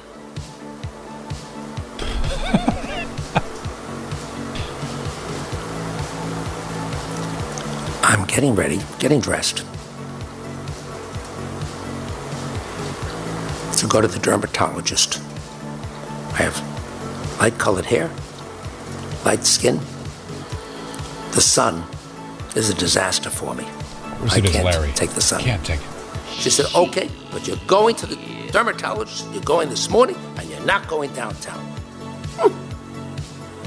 We got very, very lucky. And I had an obligation to collect the insurance, of course. Proceeds yeah, it's from just, the it's, policies. Yeah, you have to. That's just what I had to do. It's the legal thing to do. It's the right. It's the moral thing to do, Larry. A new governor was just elected, Elliot Spitzer, an old friend, an old who friend. I knew well. Yeah. And I said, Elliot, if you don't help me, I'll never collect from the insurance companies. And guess what? He listened, and he said, you know what? You're entitled. You're entitled. I'm going to get you the money. And in six months, he got me the four and a half billion dollars. We got very, very lucky. Oh. Mm. Shit. That's it right there. Four billion. These, you know how much money these people... Oh, they have no influence whatsoever. You know how much money that is? We just endless amounts of cash. Where's the cash? Give me the cash. Oh, all right. Fuck, it's aggravating. Where's I going with this? I'm off on a tangent here now. What's going on? Where are we? What's going on? We can do an early life check on somebody. Where's the uh, where's the audio for that? Wasn't that part of the fun stuff? What was it, forty-nine? What are we doing here? Here we go. All right, anyway. Okay. Um, holy shit. It's just uh, this world is a, is a joke currently, folks. That's how it goes. Uh, okay, where were we? Sunak, we did, we did, we talked about him. So, got to move on here. Focus. Uh, yeah, so uh, this is a different check. That, speaking of you know, things like Larry Hill, but but even even against their own, I guess. Right, Ryan Dawson, of course, will join us tomorrow. Right, again, a little plug for that. Ryan Dawson, Adam Green, Raging Dissident, aka Jeremy McKenzie, and Derek Rantz will join me tomorrow for a special kind of Flashback Friday panel really on the Zio Wars. Uh, we'll go live at five p.m. Eastern. Uh, that's eleven p.m. Central European time. So make sure you join us for that. It's gonna be a good show, I think. Well, some fun as well, but uh, you know, we'll talk about some of the latest. Landlord of twenty-seven-year-old woman kidnapped by Hamas demands her her rent in Israel. A, a landlord in Israel has allegedly told the roommate of a twenty-seven-year-old woman who was kidnapped by Hamas militants to pay her rent or he'll remove her belongings from their apartment. Look for replacements. You're not doing me a favor by living there, he told her roommate. Her father criticized the landlord and shared the landlord's chat with the roommate. Brought to you by Pfizer. There you go. There you fucking go. Okay. Uh, oh, yeah, Red Wolf. I saw your chat earlier. I forgot to get back to it. Yeah, Red Wolf one says, is there a Red Ice merch site? Well, there is, but it's down currently because we don't have any, uh, we don't have any merch in there. Uh, we got to replenish, we got to restock, and we've talked about it for quite a while, but man, it has been uh, wall-to-wall uh, busy. Uh, three with three young uh, children here between me and uh, uh, Lana. It's um, it's no amount of time over in the day, uh, but uh, but yes, uh, hopefully we can actually get an extra hand in to help our, you know, with some of the admin stuff of just what it entails to get everything involved, restock on some of the supplies. We want to do some ball caps, maybe some beanies, obviously t-shirts, hoodies, you know, things. We know what we want to do. We'll probably actually make some even like, and we'll make it in a cool way. We we don't do some cafe press shit. We never have. When we did the t-shirts and the. Uh, we did sweatshirts, we did long sleeve t-shirts, we did some other stuff that was, you know, high high quality, you know, organic stuff, you know, made by Lana's Llama and stuff like that. So uh, we want to do that, but we'll make some cool, you know, mugs or something like that too. So yes, that, that is the plan. Thank you for asking, uh, Red Wolf. I appreciate that. I appreciate your support as well. Uh, but yes, the plan is that is coming. Uh, we do want to expand and want to get more help, and that's important, of course, why uh, you, that's a good way for you to support us as well. Uh, but just we need some more people aboard so we can continue to do more, uh, do it better, and of course that will lead to more expansion as well, uh, resource-wise. All right, so thank you guys, we appreciate you. All right, so uh, let's talk about the invasion here now too. Uh, Israel's soldiers will soon see Gaza from the inside, uh, Yoav Gallant says, which is um, the defense minister for Israel. We are alert, and if Hezbollah wants to start a war, it should first look at the photographs of Gaza City. Yeah, why is that again? Oh, that's right. It's all those uh, kids being bombed out uh, right now. Uh, so um, some people, have, what what's taking so long, right? You had the weather coming in between, allegedly, and I was like, me, is this... Is this weather manipulation? Are they trying to slow down Israel because optically it wouldn't look that great? Maybe. I'm not sure. Who cares, uh, to be honest, in, in America about that. But maybe there's some that are like, this wouldn't this wouldn't look too good for you. You could have you, this could this could be bad for you. You know what I mean? People talked about the oh the black uh, battle flag of Islam had been raised in um, Saudi Arabia or something like that too, and it turns out it was not that. It was a flag of mourning. So there was some kind of misinformation. But there was some statements, you know, like Iran uh, Iran was willing to. They were talking about an, a preemptive strike on, on Israel. Uh, Hezbollah, of course, would would be there as well. They have about one hundred thousand men. One of the uh, spokesperson in uh, Jordan, I believe it was in Lebanon, um, Lebanon maybe? Um, yeah, I think it's Lebanon, uh, said that. That's where Hezbollah's base is, right? Uh, and what was it? There was one more thing. Uh, recently, I'm forgetting what that was now, but there was like a couple of things that was like lining up like that, like this could turn really bad. If they would have that battle flag, blah, blah, blah thing, there was like some call for like getting everyone in the Islamic world to like turn against Israel or whatever. And of course, that and that would mean, oh, then Europe is at war with America and NATO, basically, although Israel's not a NATO member, but you know what I mean. Uh, basically, the, you know, the, the, the Western nations would have to get involved, and uh, uh, it would be a war on behalf of Israel, and nobody wants that, right? Uh, pray for peace, pray for calmer, calmer times. Nobody wants to die in this conflict. They can, if they want to fight, they can fight each other, uh, but we are not sending neither ourselves or our kids. Um, we are not going to be victims in this battle. This was between you guys, you know. Uh, if you want to do it, that's what you're doing. Here's a uh, Israeli. Uh, who was this again? Uh, it's one of the one of the generals, I believe. Subtitle here. We're striking them hard. Now our maneuvers are going to take the war into their territory.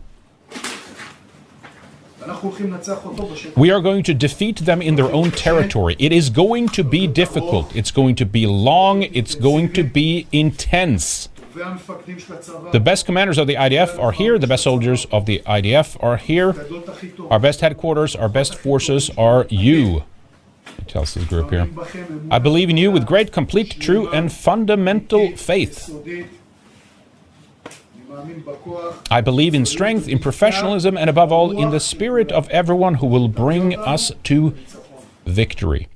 Yeah, so people are saying, what, what's taking so long? Why are they not invading? So we had the weather and the storm Daniel was in the way and all that shit. But uh, now I'm not sure. They're, they're maybe waiting for more, maybe more U S arms? Is that what it, is that what's going on? Wasn't there two good memes about that? Oh, yeah, that's right. Ukraine out, Israel in. Check this out. Scoop, U S to send Israel artillery shells initially designed for Ukraine. Ah, shit. Ah, he's uh, he's fallen out of favor. Uh, it's that it, it looks like America is just, eh, you know what? We're gonna we're gonna we're gonna look over here for a little while. Uh, we're, we're gonna support we're gonna support our greatest our greater greatest ally, and uh, you're basically not gonna get uh, any of this uh, little flabby Zelensky. And I'm sorry, I have to play it. There we go.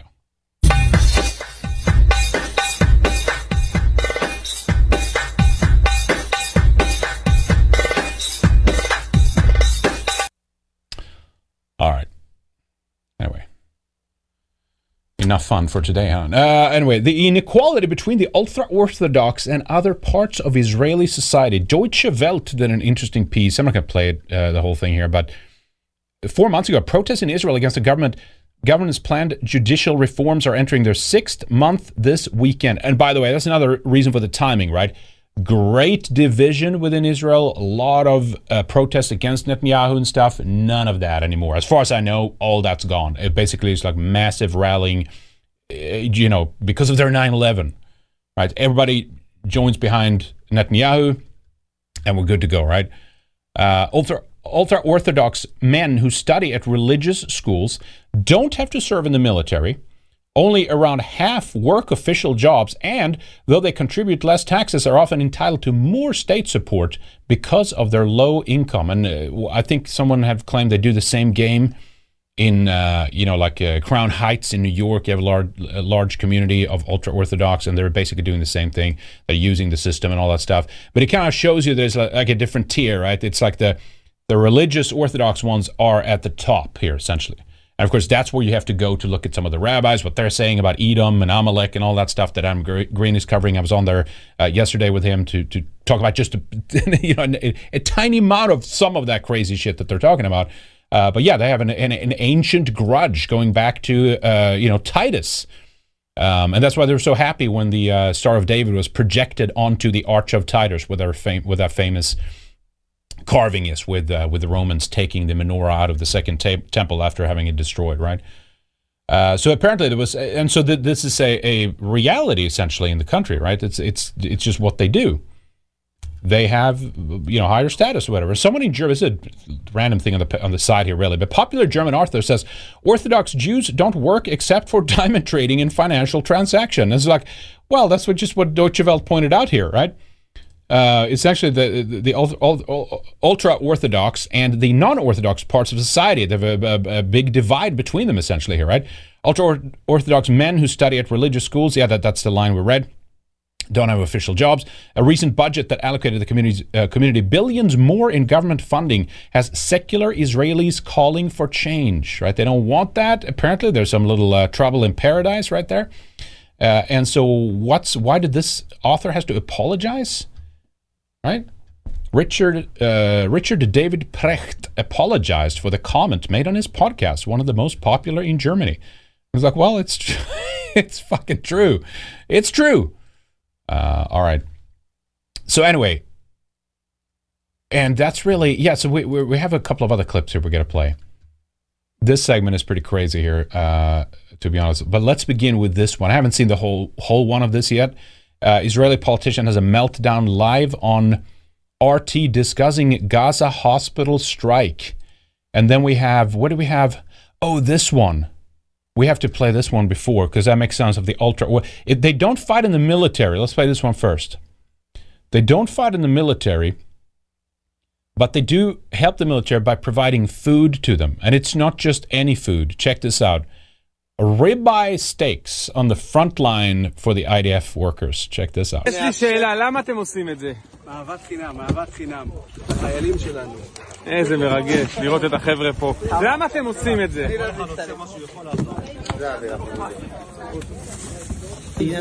Everything's great, Baruch Hashem. Everything's great for Hashem. Hey, you, hey, this is real. The real Israelites showing up there. Look at that. Whoa. Hey. The Beta Israelites. As they call them, right? Yeah, they're sending them to war. Of course they are. But anyway, you see that ribeye, ribeye steak right in the front lines right there. Holy shit. All right, let's play this here. I haven't seen the whole thing yet, so let's see what this uh, meltdown is about here. Oh, that is muted. Let me go back up here. There we go. R T, Israeli politician Meltdown. Cross live to uh, the head of Israel's Likud party, Amir Weitman, who's joining us here no, not on the head R T. Of the, party. The head of the Likud party is Benjamin Netanyahu. I'm just the head of the Libertarian caucus within the Likud. Thank you for clarifying that. So you and I were just doing a sound check off air, and you did say to me that uh, that what we're broadcasting on R T International is propaganda. You said that we are presenting a, a lie, and you did say that your response would be quote unquote violent. So the hospital yes. attack that has brought condemnation from no, essentially the, the entire no, no, no, no, Islamic no, world. All right, go on then. Go on. Okay, go on. I am okay. going to stop. I am not letting you asking this question. Okay. There has been no hospital attack. It is clear. The proofs are outside. It's everything is in the open. It's very simple. You can mm-hmm. read everything. Mm-hmm. The mere fact of saying that there has been a hospital attack, which has not happened, is a lie. It's a blatant, blatant lie. It's Palestinian terrorist propaganda, and the fact that you are repeating this propaganda just shows that this place is a place of lie. This is not a place which is looking for truth, because there is no discussion. It's clear. It's in the open. Mister Weitman, are you telling me? Are you telling me there was no? Listen, I, I'm, I'm not. I'm not going to waste our viewers' time having a shouting match with you. Listen, let's try, Mister Weitman. Let's try and be respectable here. You are a politician. Let's try and speak like adults. Would you calm down and well, treat this as lie. An adult adults would do it? Do not lie. Adults so the hospital, the hospital was not bombed. The hospital not was not bombed, Mister Weitman. The hospital the, was the hospital not bombed. Was not bombed. There has been, but this this was a war crime committed by the Jihad, Islamic Jihad, or the Hamas, which shot a missile from a hospital, according to the laws of war, which Russia, incidentally, also has supposedly uh, signed on. Not that they respect it, because there've been massive. Russia proposed a peaceful resolution at the. United but, Nations but, but no, shot no, down no, by no, America, France, and the usual G seven you, countries. You're letting me now finishing? No, I am finishing to, to, to say what I want speak to say. Speak carefully, speak calmly, Mister Weitman, then everyone can understand you. Speak right. like an adult no, would speak. No, I'm not calm. I'm not calm. Carry My on. Carry on. Slaughtered. My people is being slaughtered by Nazis. Your people are being kids. Slaughtered by Nazis. Of, Some might no, say something no, similar to kids, what's happening in Ukraine baby. Right now. Oh, here we go. Two bo What happens? Two boomers enter the room. No offense to actual boomers out there. You know what I mean, though, right? The Russians have been massacred by these terrorists. What? And no, so you the, said the bombing the never real ha Nazis. happened. All right, all right, Mister Weitman. Okay, Nazis this. The bombing never happened. Tiresome. Okay, let me ask you this. Why is it then that this bombing has been condemned and accused the president of Egypt, the king of Jordan, the president of Syria, the president of Cuba, the government of Iraq, the Turkish foreign minister, the Venezuelan foreign ministry, the head of the African Union, and the president of Iran have all accused Israel of this strike, and you're telling me, you're telling me the strike never happened? It never happened, Mister Weitman. It's all a lie. It's all smoke and mirrors, right? Based, the, the African Union is a terrorist country? Based. Listen, Honestly. listen, all the countries you have mentioned, are all of them are terrorist countries. All Syria, of them. Oh, they're all terrorist all countries. Genocidal. Jordan, Assad an American ally, is a terrorist country. Turkey, the Venezuela, the African Union. Freaking people in his country under Soviet, under Russian support. He's a murderer. He's a mass murderer who should be hanged in public like the Nazis have been hanged in public. The fact that these people are the people saying that this has happened uh, yeah, exactly yeah, yeah. shows my point. And if you are not able to understand that, and I get, I get, with all due respect, that I understand you're under Russian payroll, and I understand this is a Russian propaganda, but you have to be very careful, because let me tell you, we're going to finish this war. We're uh, going to win because we're stronger. After this, Russia will pay the price. Believe me, Russia will Russia pay, will pay the, the price. price. Russia is supporting the enemies of Israel. Russia is supporting Nazi are, people who want to commit genocide on us. Are they, are they though, really? Are they really? Chabad is very strong in uh, in Russia, coincidentally, of course. And of course, they're also arresting uh, nationalist groups and all that shit, right? We've been over that. But this is, I guess this is where, where they want you, kind of in their, you know, are, oh, you're... If you're the global South, right, you're, then then you're uh, you're, you're the real anti-Nazi, blah blah blah, and then this side has the blatant, you know, propaganda as well, on you know, at least for Western audiences. Uh, this is what they call uh, goy slop right here in terms of the uh, enter entertainment value of what they're pumping out on both ends. Us and just Russia will complete. pay. The Russia will pay. Okay, there you go. Price. Russia also. Now, let me listen to me very carefully. We are going to finish with these Nazis. He, he's coming close. He's going closer and closer to the camera, too. Look at that. We're going to win this war. It's going to take the time. His nose is going to leave one of those little, kind of like an oily mark on the lens if he keeps on. It's going to go, take, but we're going to win this war. Afterwards, we're not forgetting what you are doing. We're not forgetting. We will come. We will make sure that Ukraine wins. We will make sure that you pay the price for what you have done. You as Russia. And you and as all the enemies of Israel, and you as all the people who are now making everything they can to support genocide of the Jews in Israel. We are not forgetting. We are not forgetting. Remember exactly what I'm saying now. You will pay the price. Amir, I think it's safe to say that this is a very passionate conflict that is happening here. Well, people have been massacred. My people has been slaughtered by your proxies, no, and no you will people. pay the price. Is it clear? Believe no. me, you no, will I, I don't. I don't actually think it is clear. Very, very, very sternly.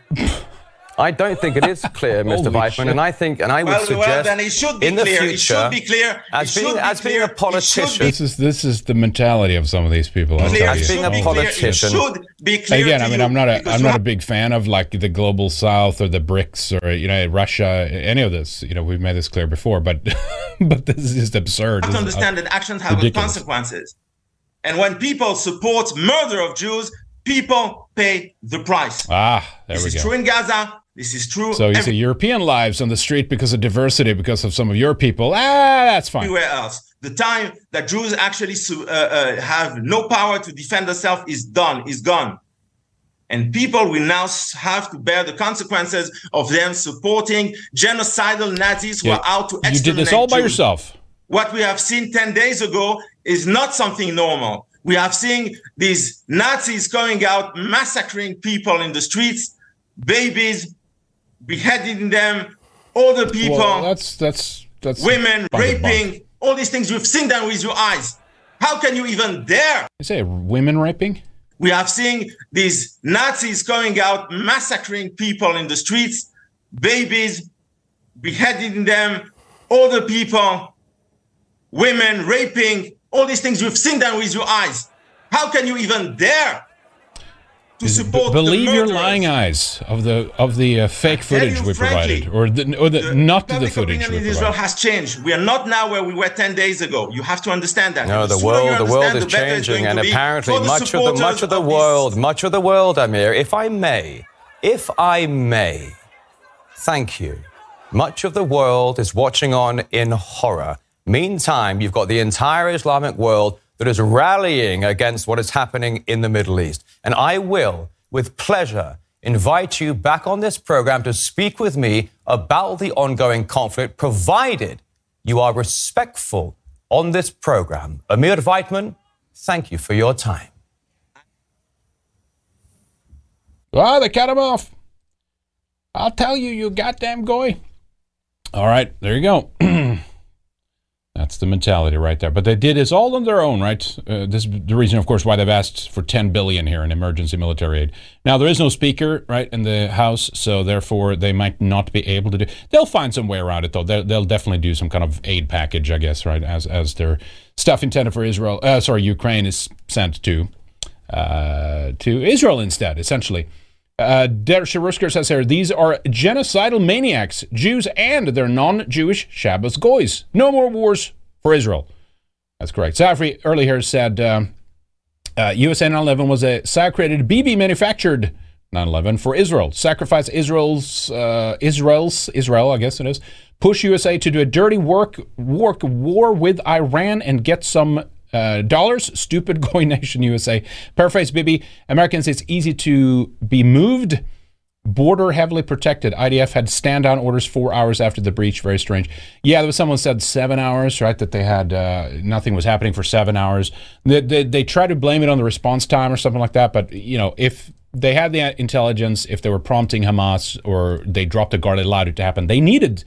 They needed these lives so that people like this maniac we're just watching can go on T V shows like this and scream at everybody for not understanding. They're like, oh my God, you, you know, These, you know, these Jews are massacred and stuff. And it's like, imagine if they if they did that to their own population in order just to rev up this anger. And, and I don't put it past them, uh, you know, to be honest.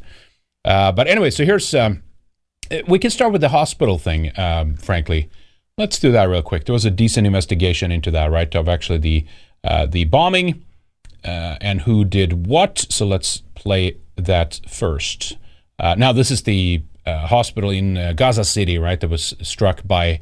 Hey, but it's funny, New York Times changed their headline several times, like, oh, a blast at a hospital. Like, first it was like, uh, Israel shoots down, uh, you know, uh, targets, bombs hospital where there was a Hamas base and they had weapons in there. And then it was like, oh, wait, scratch that.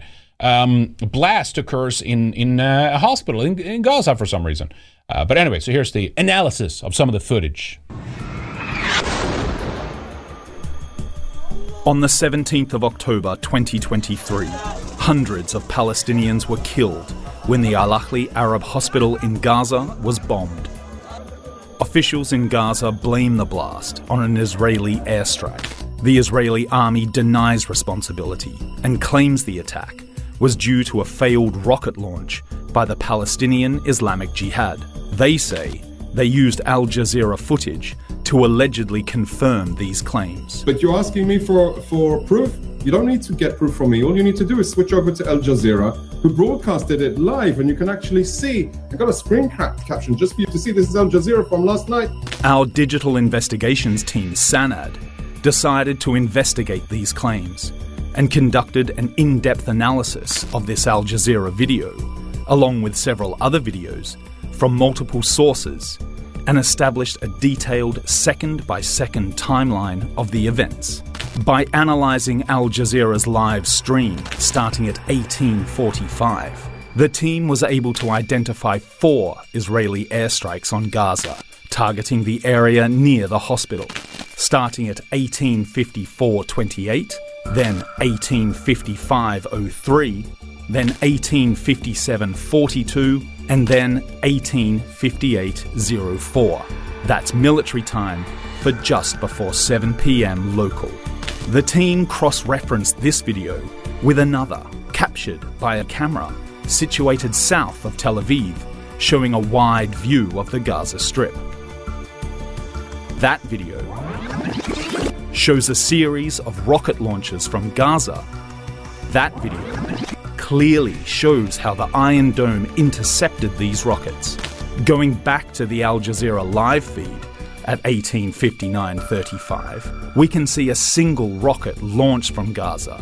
This is the rocket in question. This rocket can also be seen on the Israeli video. fifteen seconds later, Al Jazeera's live feed shows that the same rocket was intercepted at exactly eighteen fifty-nine fifty. This interception has the same afterglow seen in previous interceptions. A closer look at the video captured by the Al Jazeera live feed shows the rocket being completely destroyed and broken apart in the sky. According to all feeds and videos analysed, this rocket was intercepted and was the last one launched from Gaza before the bombing of the hospital.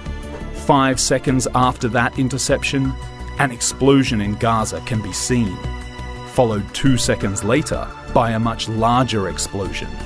This is the strike that hit Al Ahli Arab Hospital. As a result, Al Jazeera Digital Investigations team found no grounds to the Israeli army claim that the strike on the Al Ahli Arab Hospital in Gaza was caused by a failed rocket launch. All right, there you go. So pretty decent. Uh, I think that's uh, that's probably that's basically what happened. Uh, they waited until uh, they were shooting the rockets out of Gaza, and then they, you know, hit the hospital or whatever. But it was like what, a J dam, right? That's what it's called. The people analyze the audio from the munition as it comes down, the bomb, whatever you want to call it, right? And uh, sounds just the same, so it's some kind of uh, you know guided uh, you know with with fins on it that makes that sound, et cetera. Which most likely uh, means then it's U S provided, which means you know it's it's on the Israeli side. Uh, however, of course, because um, U S Congresspeople, politicians, uh, senators, et cetera, uh, are so deep in the pockets uh, of Israeli interests and the Israeli lobby and AIPAC and things like this. Uh, evidence doesn't really matter. You don't really need to provide it. As long as you are Israel and you say this happened, well, there's some people that just will by default believe you. Here's a Democrat from uh, Connect, Connecticut. That's actually how you spell it, right? But uh, Connecticut. Uh, what's his name again? Um, Chris Murphy. Uh, and he's on the Foreign Relations Committee. Listen to uh, what he says here about Israel and proof overall. How important, Senator, is it that Israel publicly released intelligence backing up their analysis that the I D F was not responsible for this deadly hospital blast in Gaza? Well, I mean, listen, I don't tend to require Israel to provide proof of the claims they make. They are an ally. Um, I, my default position is to believe Israel. There you go. My default position uh, is to believe Israel. And and and how w- did we get to this point? Well, for some explanation of this, we can uh, look at uh, Harvard professor Stephen Walt, who wrote uh, together with uh, uh, Mearsheimer, right? What's his first name again? Mearsheimer? Uh, I forget his uh, first name. Uh, the Israeli lobby back in two thousand seven. And he had uh, only one correction uh, addition I'd like to make uh, to this here, what he says. But uh, listen to this here. The lobby is a loose coalition of groups and individuals that works openly to influence American foreign policy in a pro-Israel direction. It includes organizations like AIPAC, the Anti-Defamation League, Christian groups like Christians United for Israel, think tanks like the Washington Institute for Near East Policy, publications like the Weekly Standard or the New Republic. And this is a broad definition, but if you think about it, most interest groups in the United States have lots of different components to them. The environmental movement isn't just Greenpeace or the Sierra Club. It also includes think tanks, sympathetic academics, and journalists, just like the pro-Israel movement does. Uh-huh. Like other interest groups, the Israel lobby is not a cabal or a conspiracy, and the groups and individuals in it don't agree on every issue. But they do agree on wanting to preserve the special relationship. Now, return to that later in terms of like, well, there is an ethnic component to it. And in fact, even some of them themselves, like Jonathan Greenblatt of the A D L, admits as much. He's, when they talk about Zion, this is deeply embedded into Jewish identity. And even if you're not religious, he goes on to explain uh, in, in the clip, you, you still have a tie to, to Israel, right? You're told about this as part of this. This is part of your genetic blood and soil, right, for Jews, essentially, which is like, okay, fine, you have that. But can you, will you back off letting other groups have that? No, of course Of course they won't. Right? Anyway, back to the clip here. Final point here. The lobby is not synonymous with Jewish Americans. Many Jewish Americans don't support the lobby's positions, and groups like the so-called Christian Zionists aren't Jewish. The lobby is defined by its political agenda. I think, personally, I think it's almost close to... I mean, there's, of course, there's, you know, not every... Jew is a Zionist, but most Zionists are, are Jews. I mean, that's just how it is, right? I mean, that's, that's as I said, that's part of the makeup. We'll listen to Greenblatt here next, go on to explain that. And of course, there's always going to be outliers. There's always going to be, you know, so, you know, people we've had on the uh, the, the the show, right? I mean, um, Israel, Israel Shamir is a, is a classic, you know, kind of anti-Zionist Jew. You have the Noya Karta, right, or the uh, Jews Against Zionism.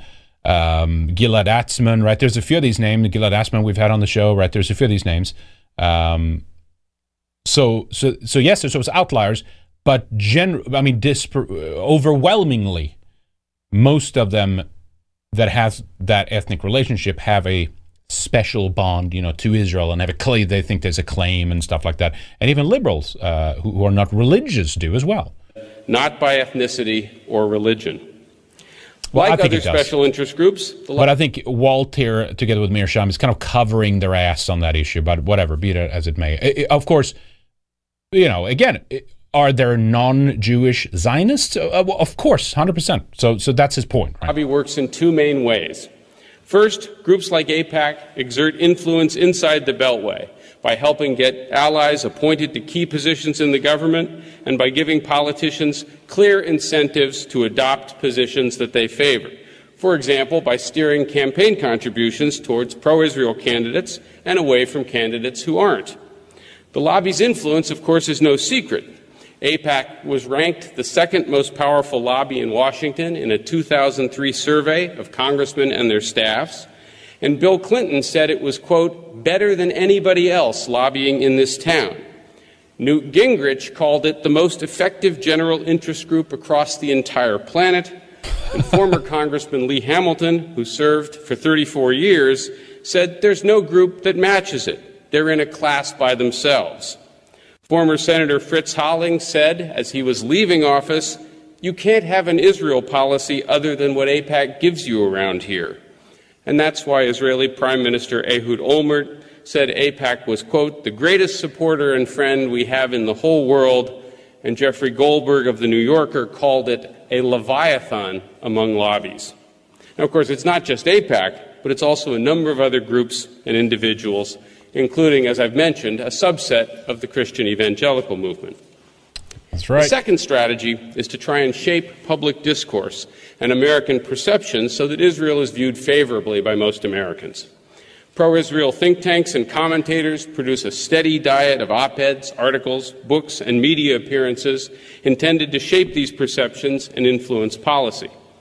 Media commentary in the United States tends to be pro-Israel, and there's simply no equivalent in the United States to Israeli journalists like Akiva Elder, Gideon Levy, or Amira Haas, who are frequently critical of Israeli policy.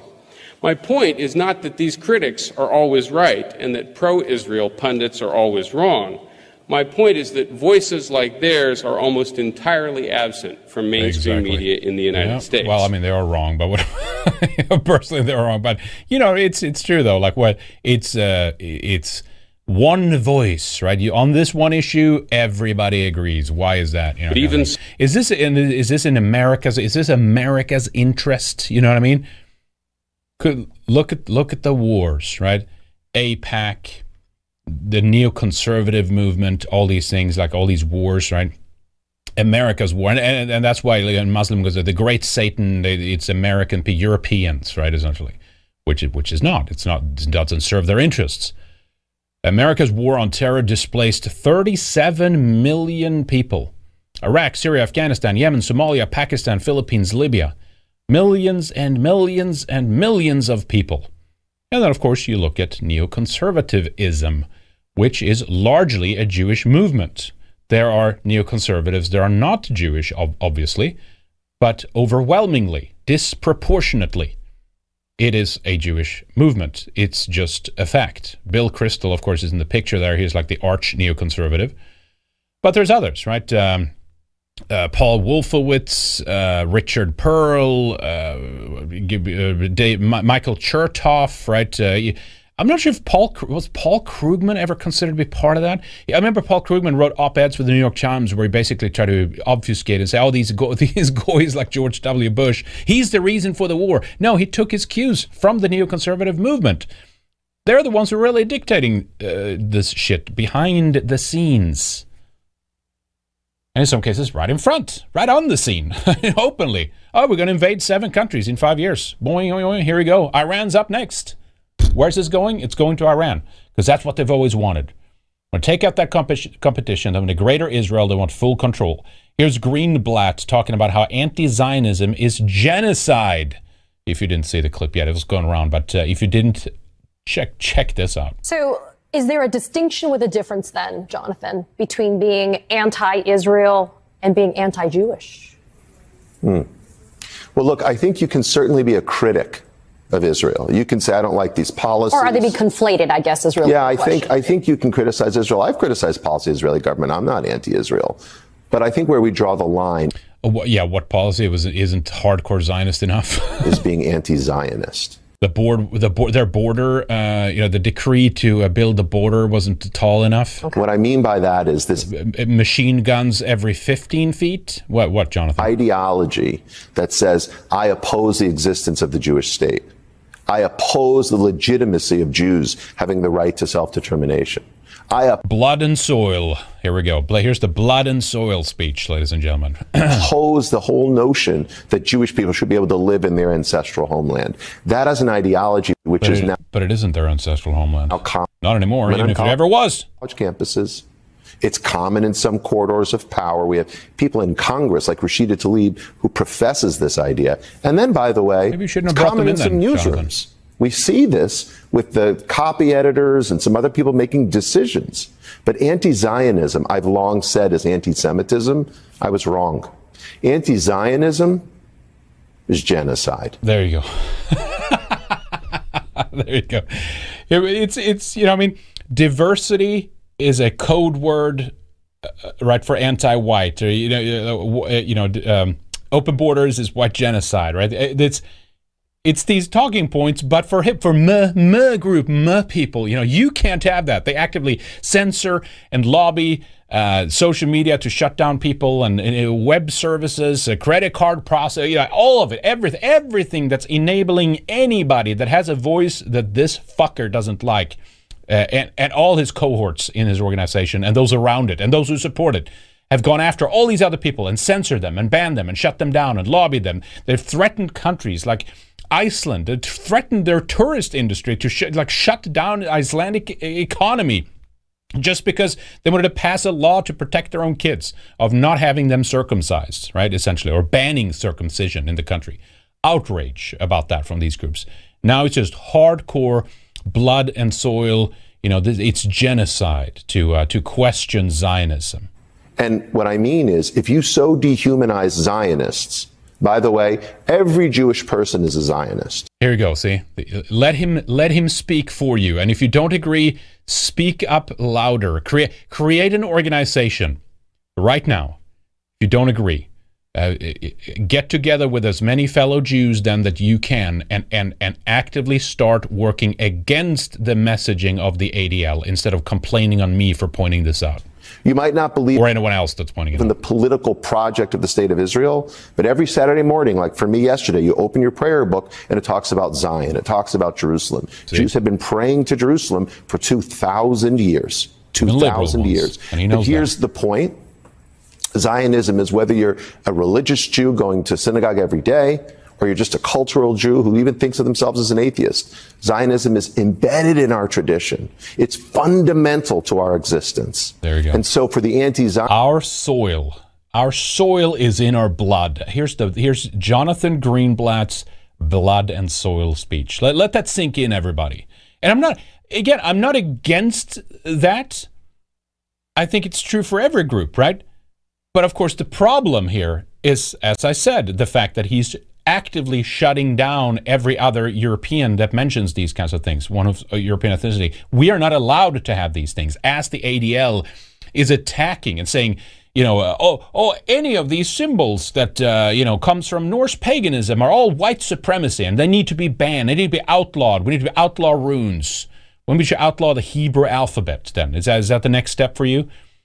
That's the that's the major problem. I mean, these the A D L just needs to be removed and debanked and and and destroyed as an organization.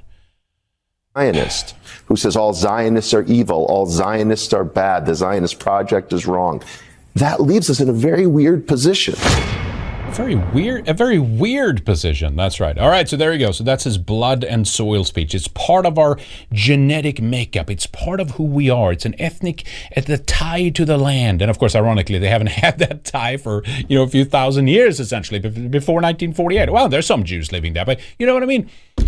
They, they, they, they had been separated from that piece of land. And before that, oh, they're in Egypt, and they're in Babylon, and then what the hell else? They're up in some, you know, Turkic nomadic, nomadic area somewhere. They were basically like uh, native uh, native Indians or something in the terms of uh, how they were wandering around everywhere. But all of a sudden, it's blood and soil, right? Oh, we're totally not a deracinated little clique of, of internationalists here. We, it's this is our land. That's it. We're tied to it deeply. Everybody prays. Even liberal Jews pray to this plot of land because it's part of our genetic... Uh, makeup in her blood. Okay. So anyway, um, so that of course creates um, w w with that, with with that belief on top of it, uh, you create situations like this. And this is some uh, rough footage here that we'll show for a little bit. So for the next, let me see here, two seconds, four seconds, two minutes, say three, ah, three minutes or so if I don't talk too much over it. Uh, There'll be some rough footage here. Uh, let's begin with Zionists urinating on the dead Palestinians, showcasing this lack of uh, human dignity that they claim the other side don't have. They both, you know, they, they can have each other. They can fight each other all day long, right? Uh, look at this.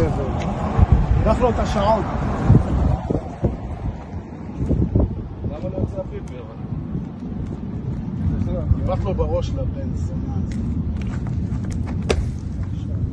אבל למה כזה? Anyway, I think we've seen enough of that. So here's some other uh, casualties. Um, young girls, there's also some uh, pretty rough footage. So watch out here as we're playing this. Uh, graphic warning here coming up. Dozens of casualties arrive uh, in a hospital after Israel has uh, struck a mosque. Little girls here hit.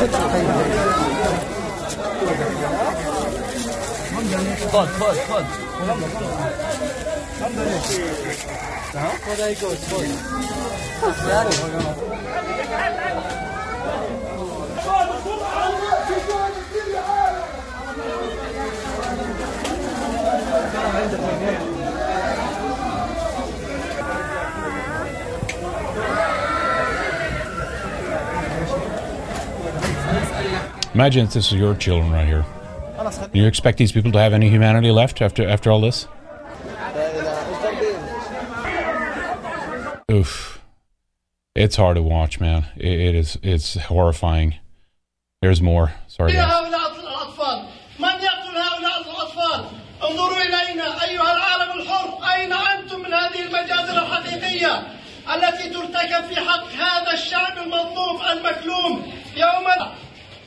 And this was like, well, they're parading their children around. Well, what are they supposed to do?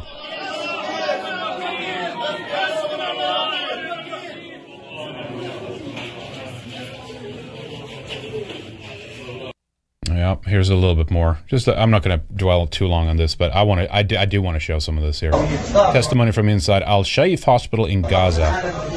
Listen. This is how the operation looks. Room looks like in Al Shifa, the hospital complex. Uh, the patients, as you can see, are on the floor in the operations department, operation room. As you can see, this is utterly inhumane. This is unbelievable. This is what happens when you bomb a hospital over the heads of the patients and the injured and the displaced. This is the state of the operating room. All these had undergone surgeries without anesthesia, so we can save as many people as possible. Oof. All these had undergone surgeries without any anesthesia, so we can save them.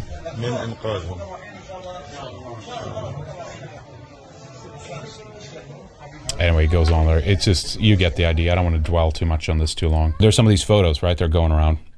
You know, them like lining up the kids or whatever. Someone pulled out from a Telegram channel.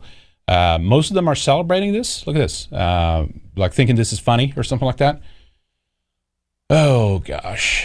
It is rough. I mean, it's it's rough, man. Uh, the, these are these are some crazy people we're uh, we're dealing with here. Uh, so actually, after this, let me show you this here too.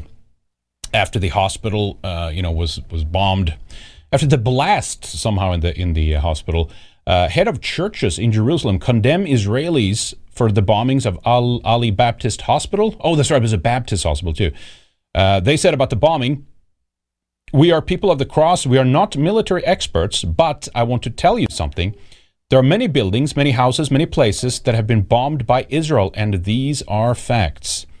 They've also released a letter condemning the brutal attack on our Al-Ali Anglican Episcopal Hospital in Gaza during the Israeli airstrikes there. Hospitals are sanctuaries. The letter reads, yet this assault has transgressed those sacred boundaries. So here they, here they are, uh, the guys lining up here. So I'm not sure how many like Christians are, how are they going to square on this, right? And, and just a reminder too. I mean, th th they, this is like policy. This is official policy. This is what uh, uh, Yoav Gallant recently said. Uh, here's a reminder of the clip. These are, you know, they're going to destroy everything. They're subhumans. Listen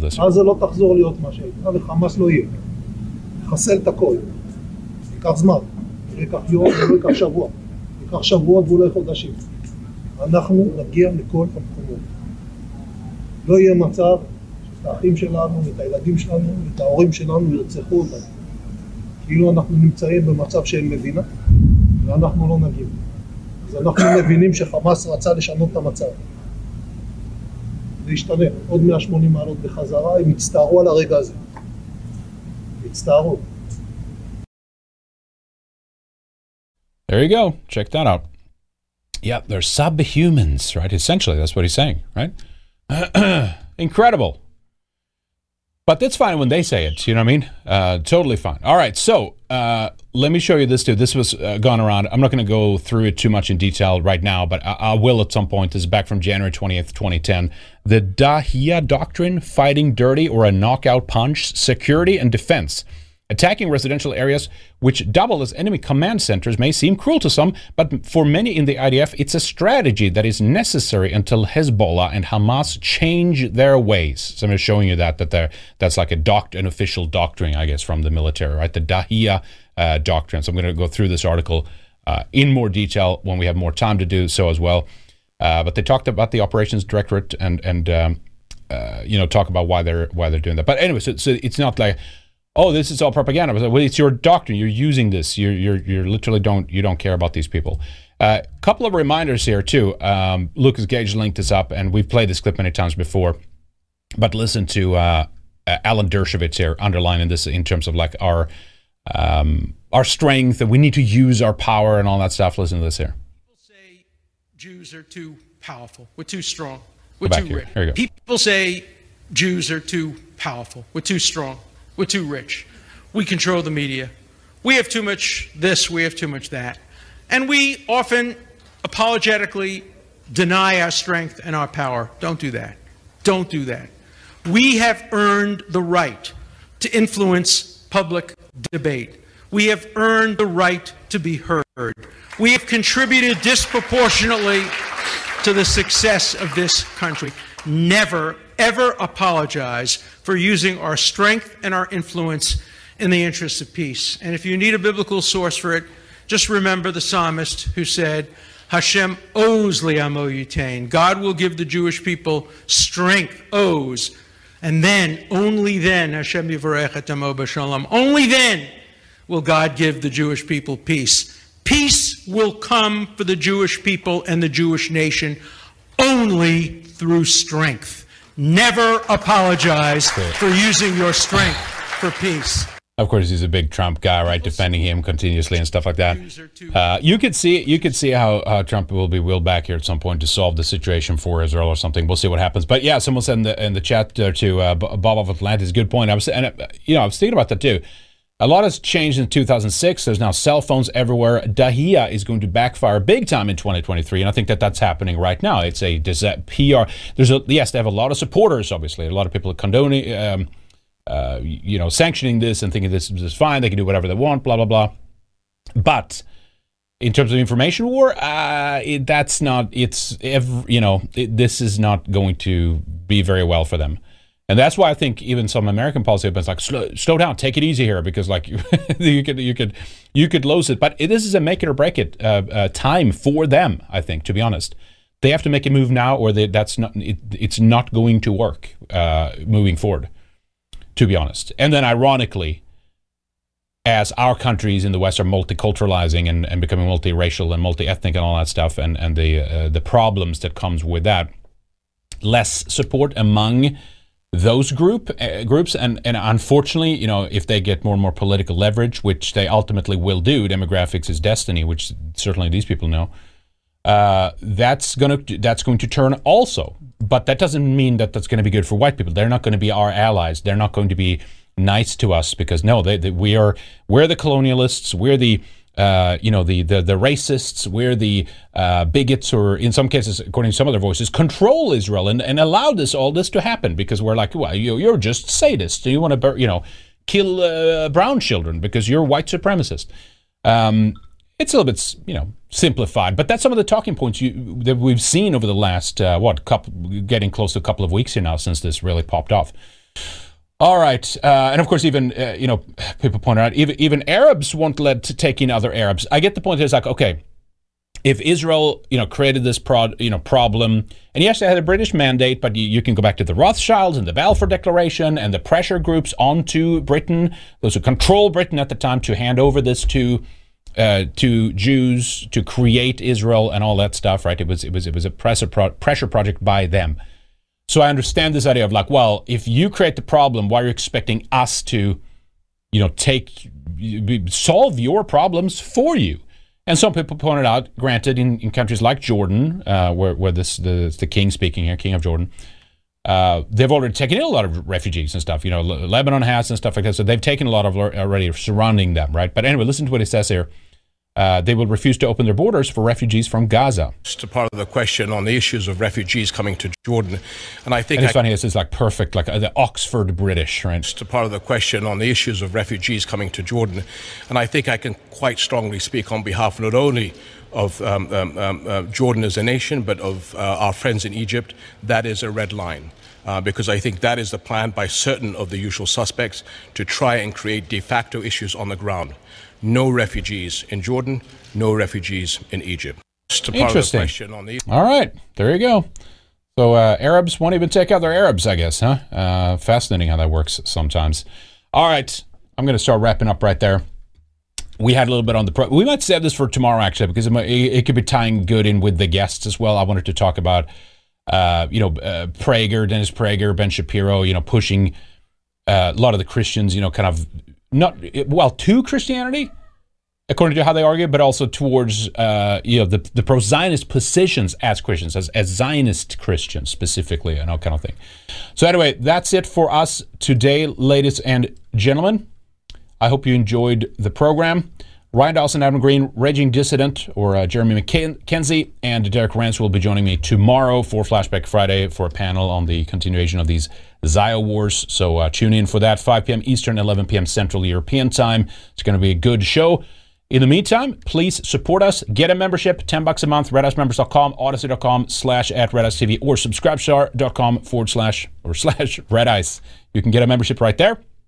And if you want uh, to have it cheaper per month, you can get a longer one. So you do a one-time payment. And if you do one from all the way from, what, six months up to two years, the longer it is, the cheaper it gets per month as well. So that's a great way of saving some uh, money if you want to do that, but still support us. It means uh, tremendously uh, that you do. So we appreciate everyone out there, no matter how you support us. Thank you, by the way. Again, thank you. Thank you to everyone out there who do support us. Thank you to everyone who sent donations. Thank you to everyone who super chats. Thank you to all the members out there. And of course, as usual, thank you, a special thank you uh, to our executive producers today. We have T. Lothrop Stoddard, The Miller, Resin Revolt, Good Luck Lap, Jake, Red Pill Rundown, French forty-seven, Mark Smith, No One Jeebs, President Ubunga, Mongoose, William Fox, Angry White Soccer Mom, The Second Wanderer, Operation Werewolf, The Ride Never Ends, Francis Parker Yockey, Dillbob, Last Place Simp, Joseph Hart, Purple Haze, and Colin Marriott. Thank you, guys. Oh, Comic Combo Deal as well. That's our latest edition. Thank you, guys. And producers, Mister Walker six nine six, Yuan Son, Leroy Dumond, Snark Pup, Eyes Open, Mister Lemery, Urinu, Obadiah Hexwell, Perfect Brute, Single Action Army, and H P Lovecraft. So again, if you want to get one of those, check it out at red ice members dot com uh, or Subscribestar or Odyssey. Uh, wherever is easiest for you. That uh, helps tremendously. Get a shout out at the end of the show. Do a little bit extra for us so we can continue doing this uh, and more and keep thriving and expanding in uh, in in in opposition or in, despite, I should say, the opposition with censorship and financial issues with uh, processing, uh, credit card processors being shut down over the years and uh, very hard for us to find options. But uh, we have some for now. We'll see how long they last. But uh, Uh, they are there, so uh, use it while it's there. Thank you, guys. All right, so we'll be back more soon. Let me just double-check here that we have everybody and that we're caught up. I believe we are. Let me check Rumble as well. Uh, thank you, guys. We appreciate uh, those who are members over on Rumble, Rumble as well. Uh, I think they have a membership there. I got to set up the locals one over there, by the way. But anyway, we'll uh, we'll get on that. Thank you, guys. Hope you have a great rest of your Thor's day. We'll see you guys tomorrow then for our special panel with a bunch of good guests. It will be a fun time. Tune in live. We'll see you tomorrow. Take care. Thank you for watching. Go to red ice members dot com and sign up for our exclusive members content. Don't miss our latest shows, interviews, and other videos only for subscribers. You can also become a member by signing up at subscribestar.com forward slash redice. Get full access and help support our work. See you on the other side.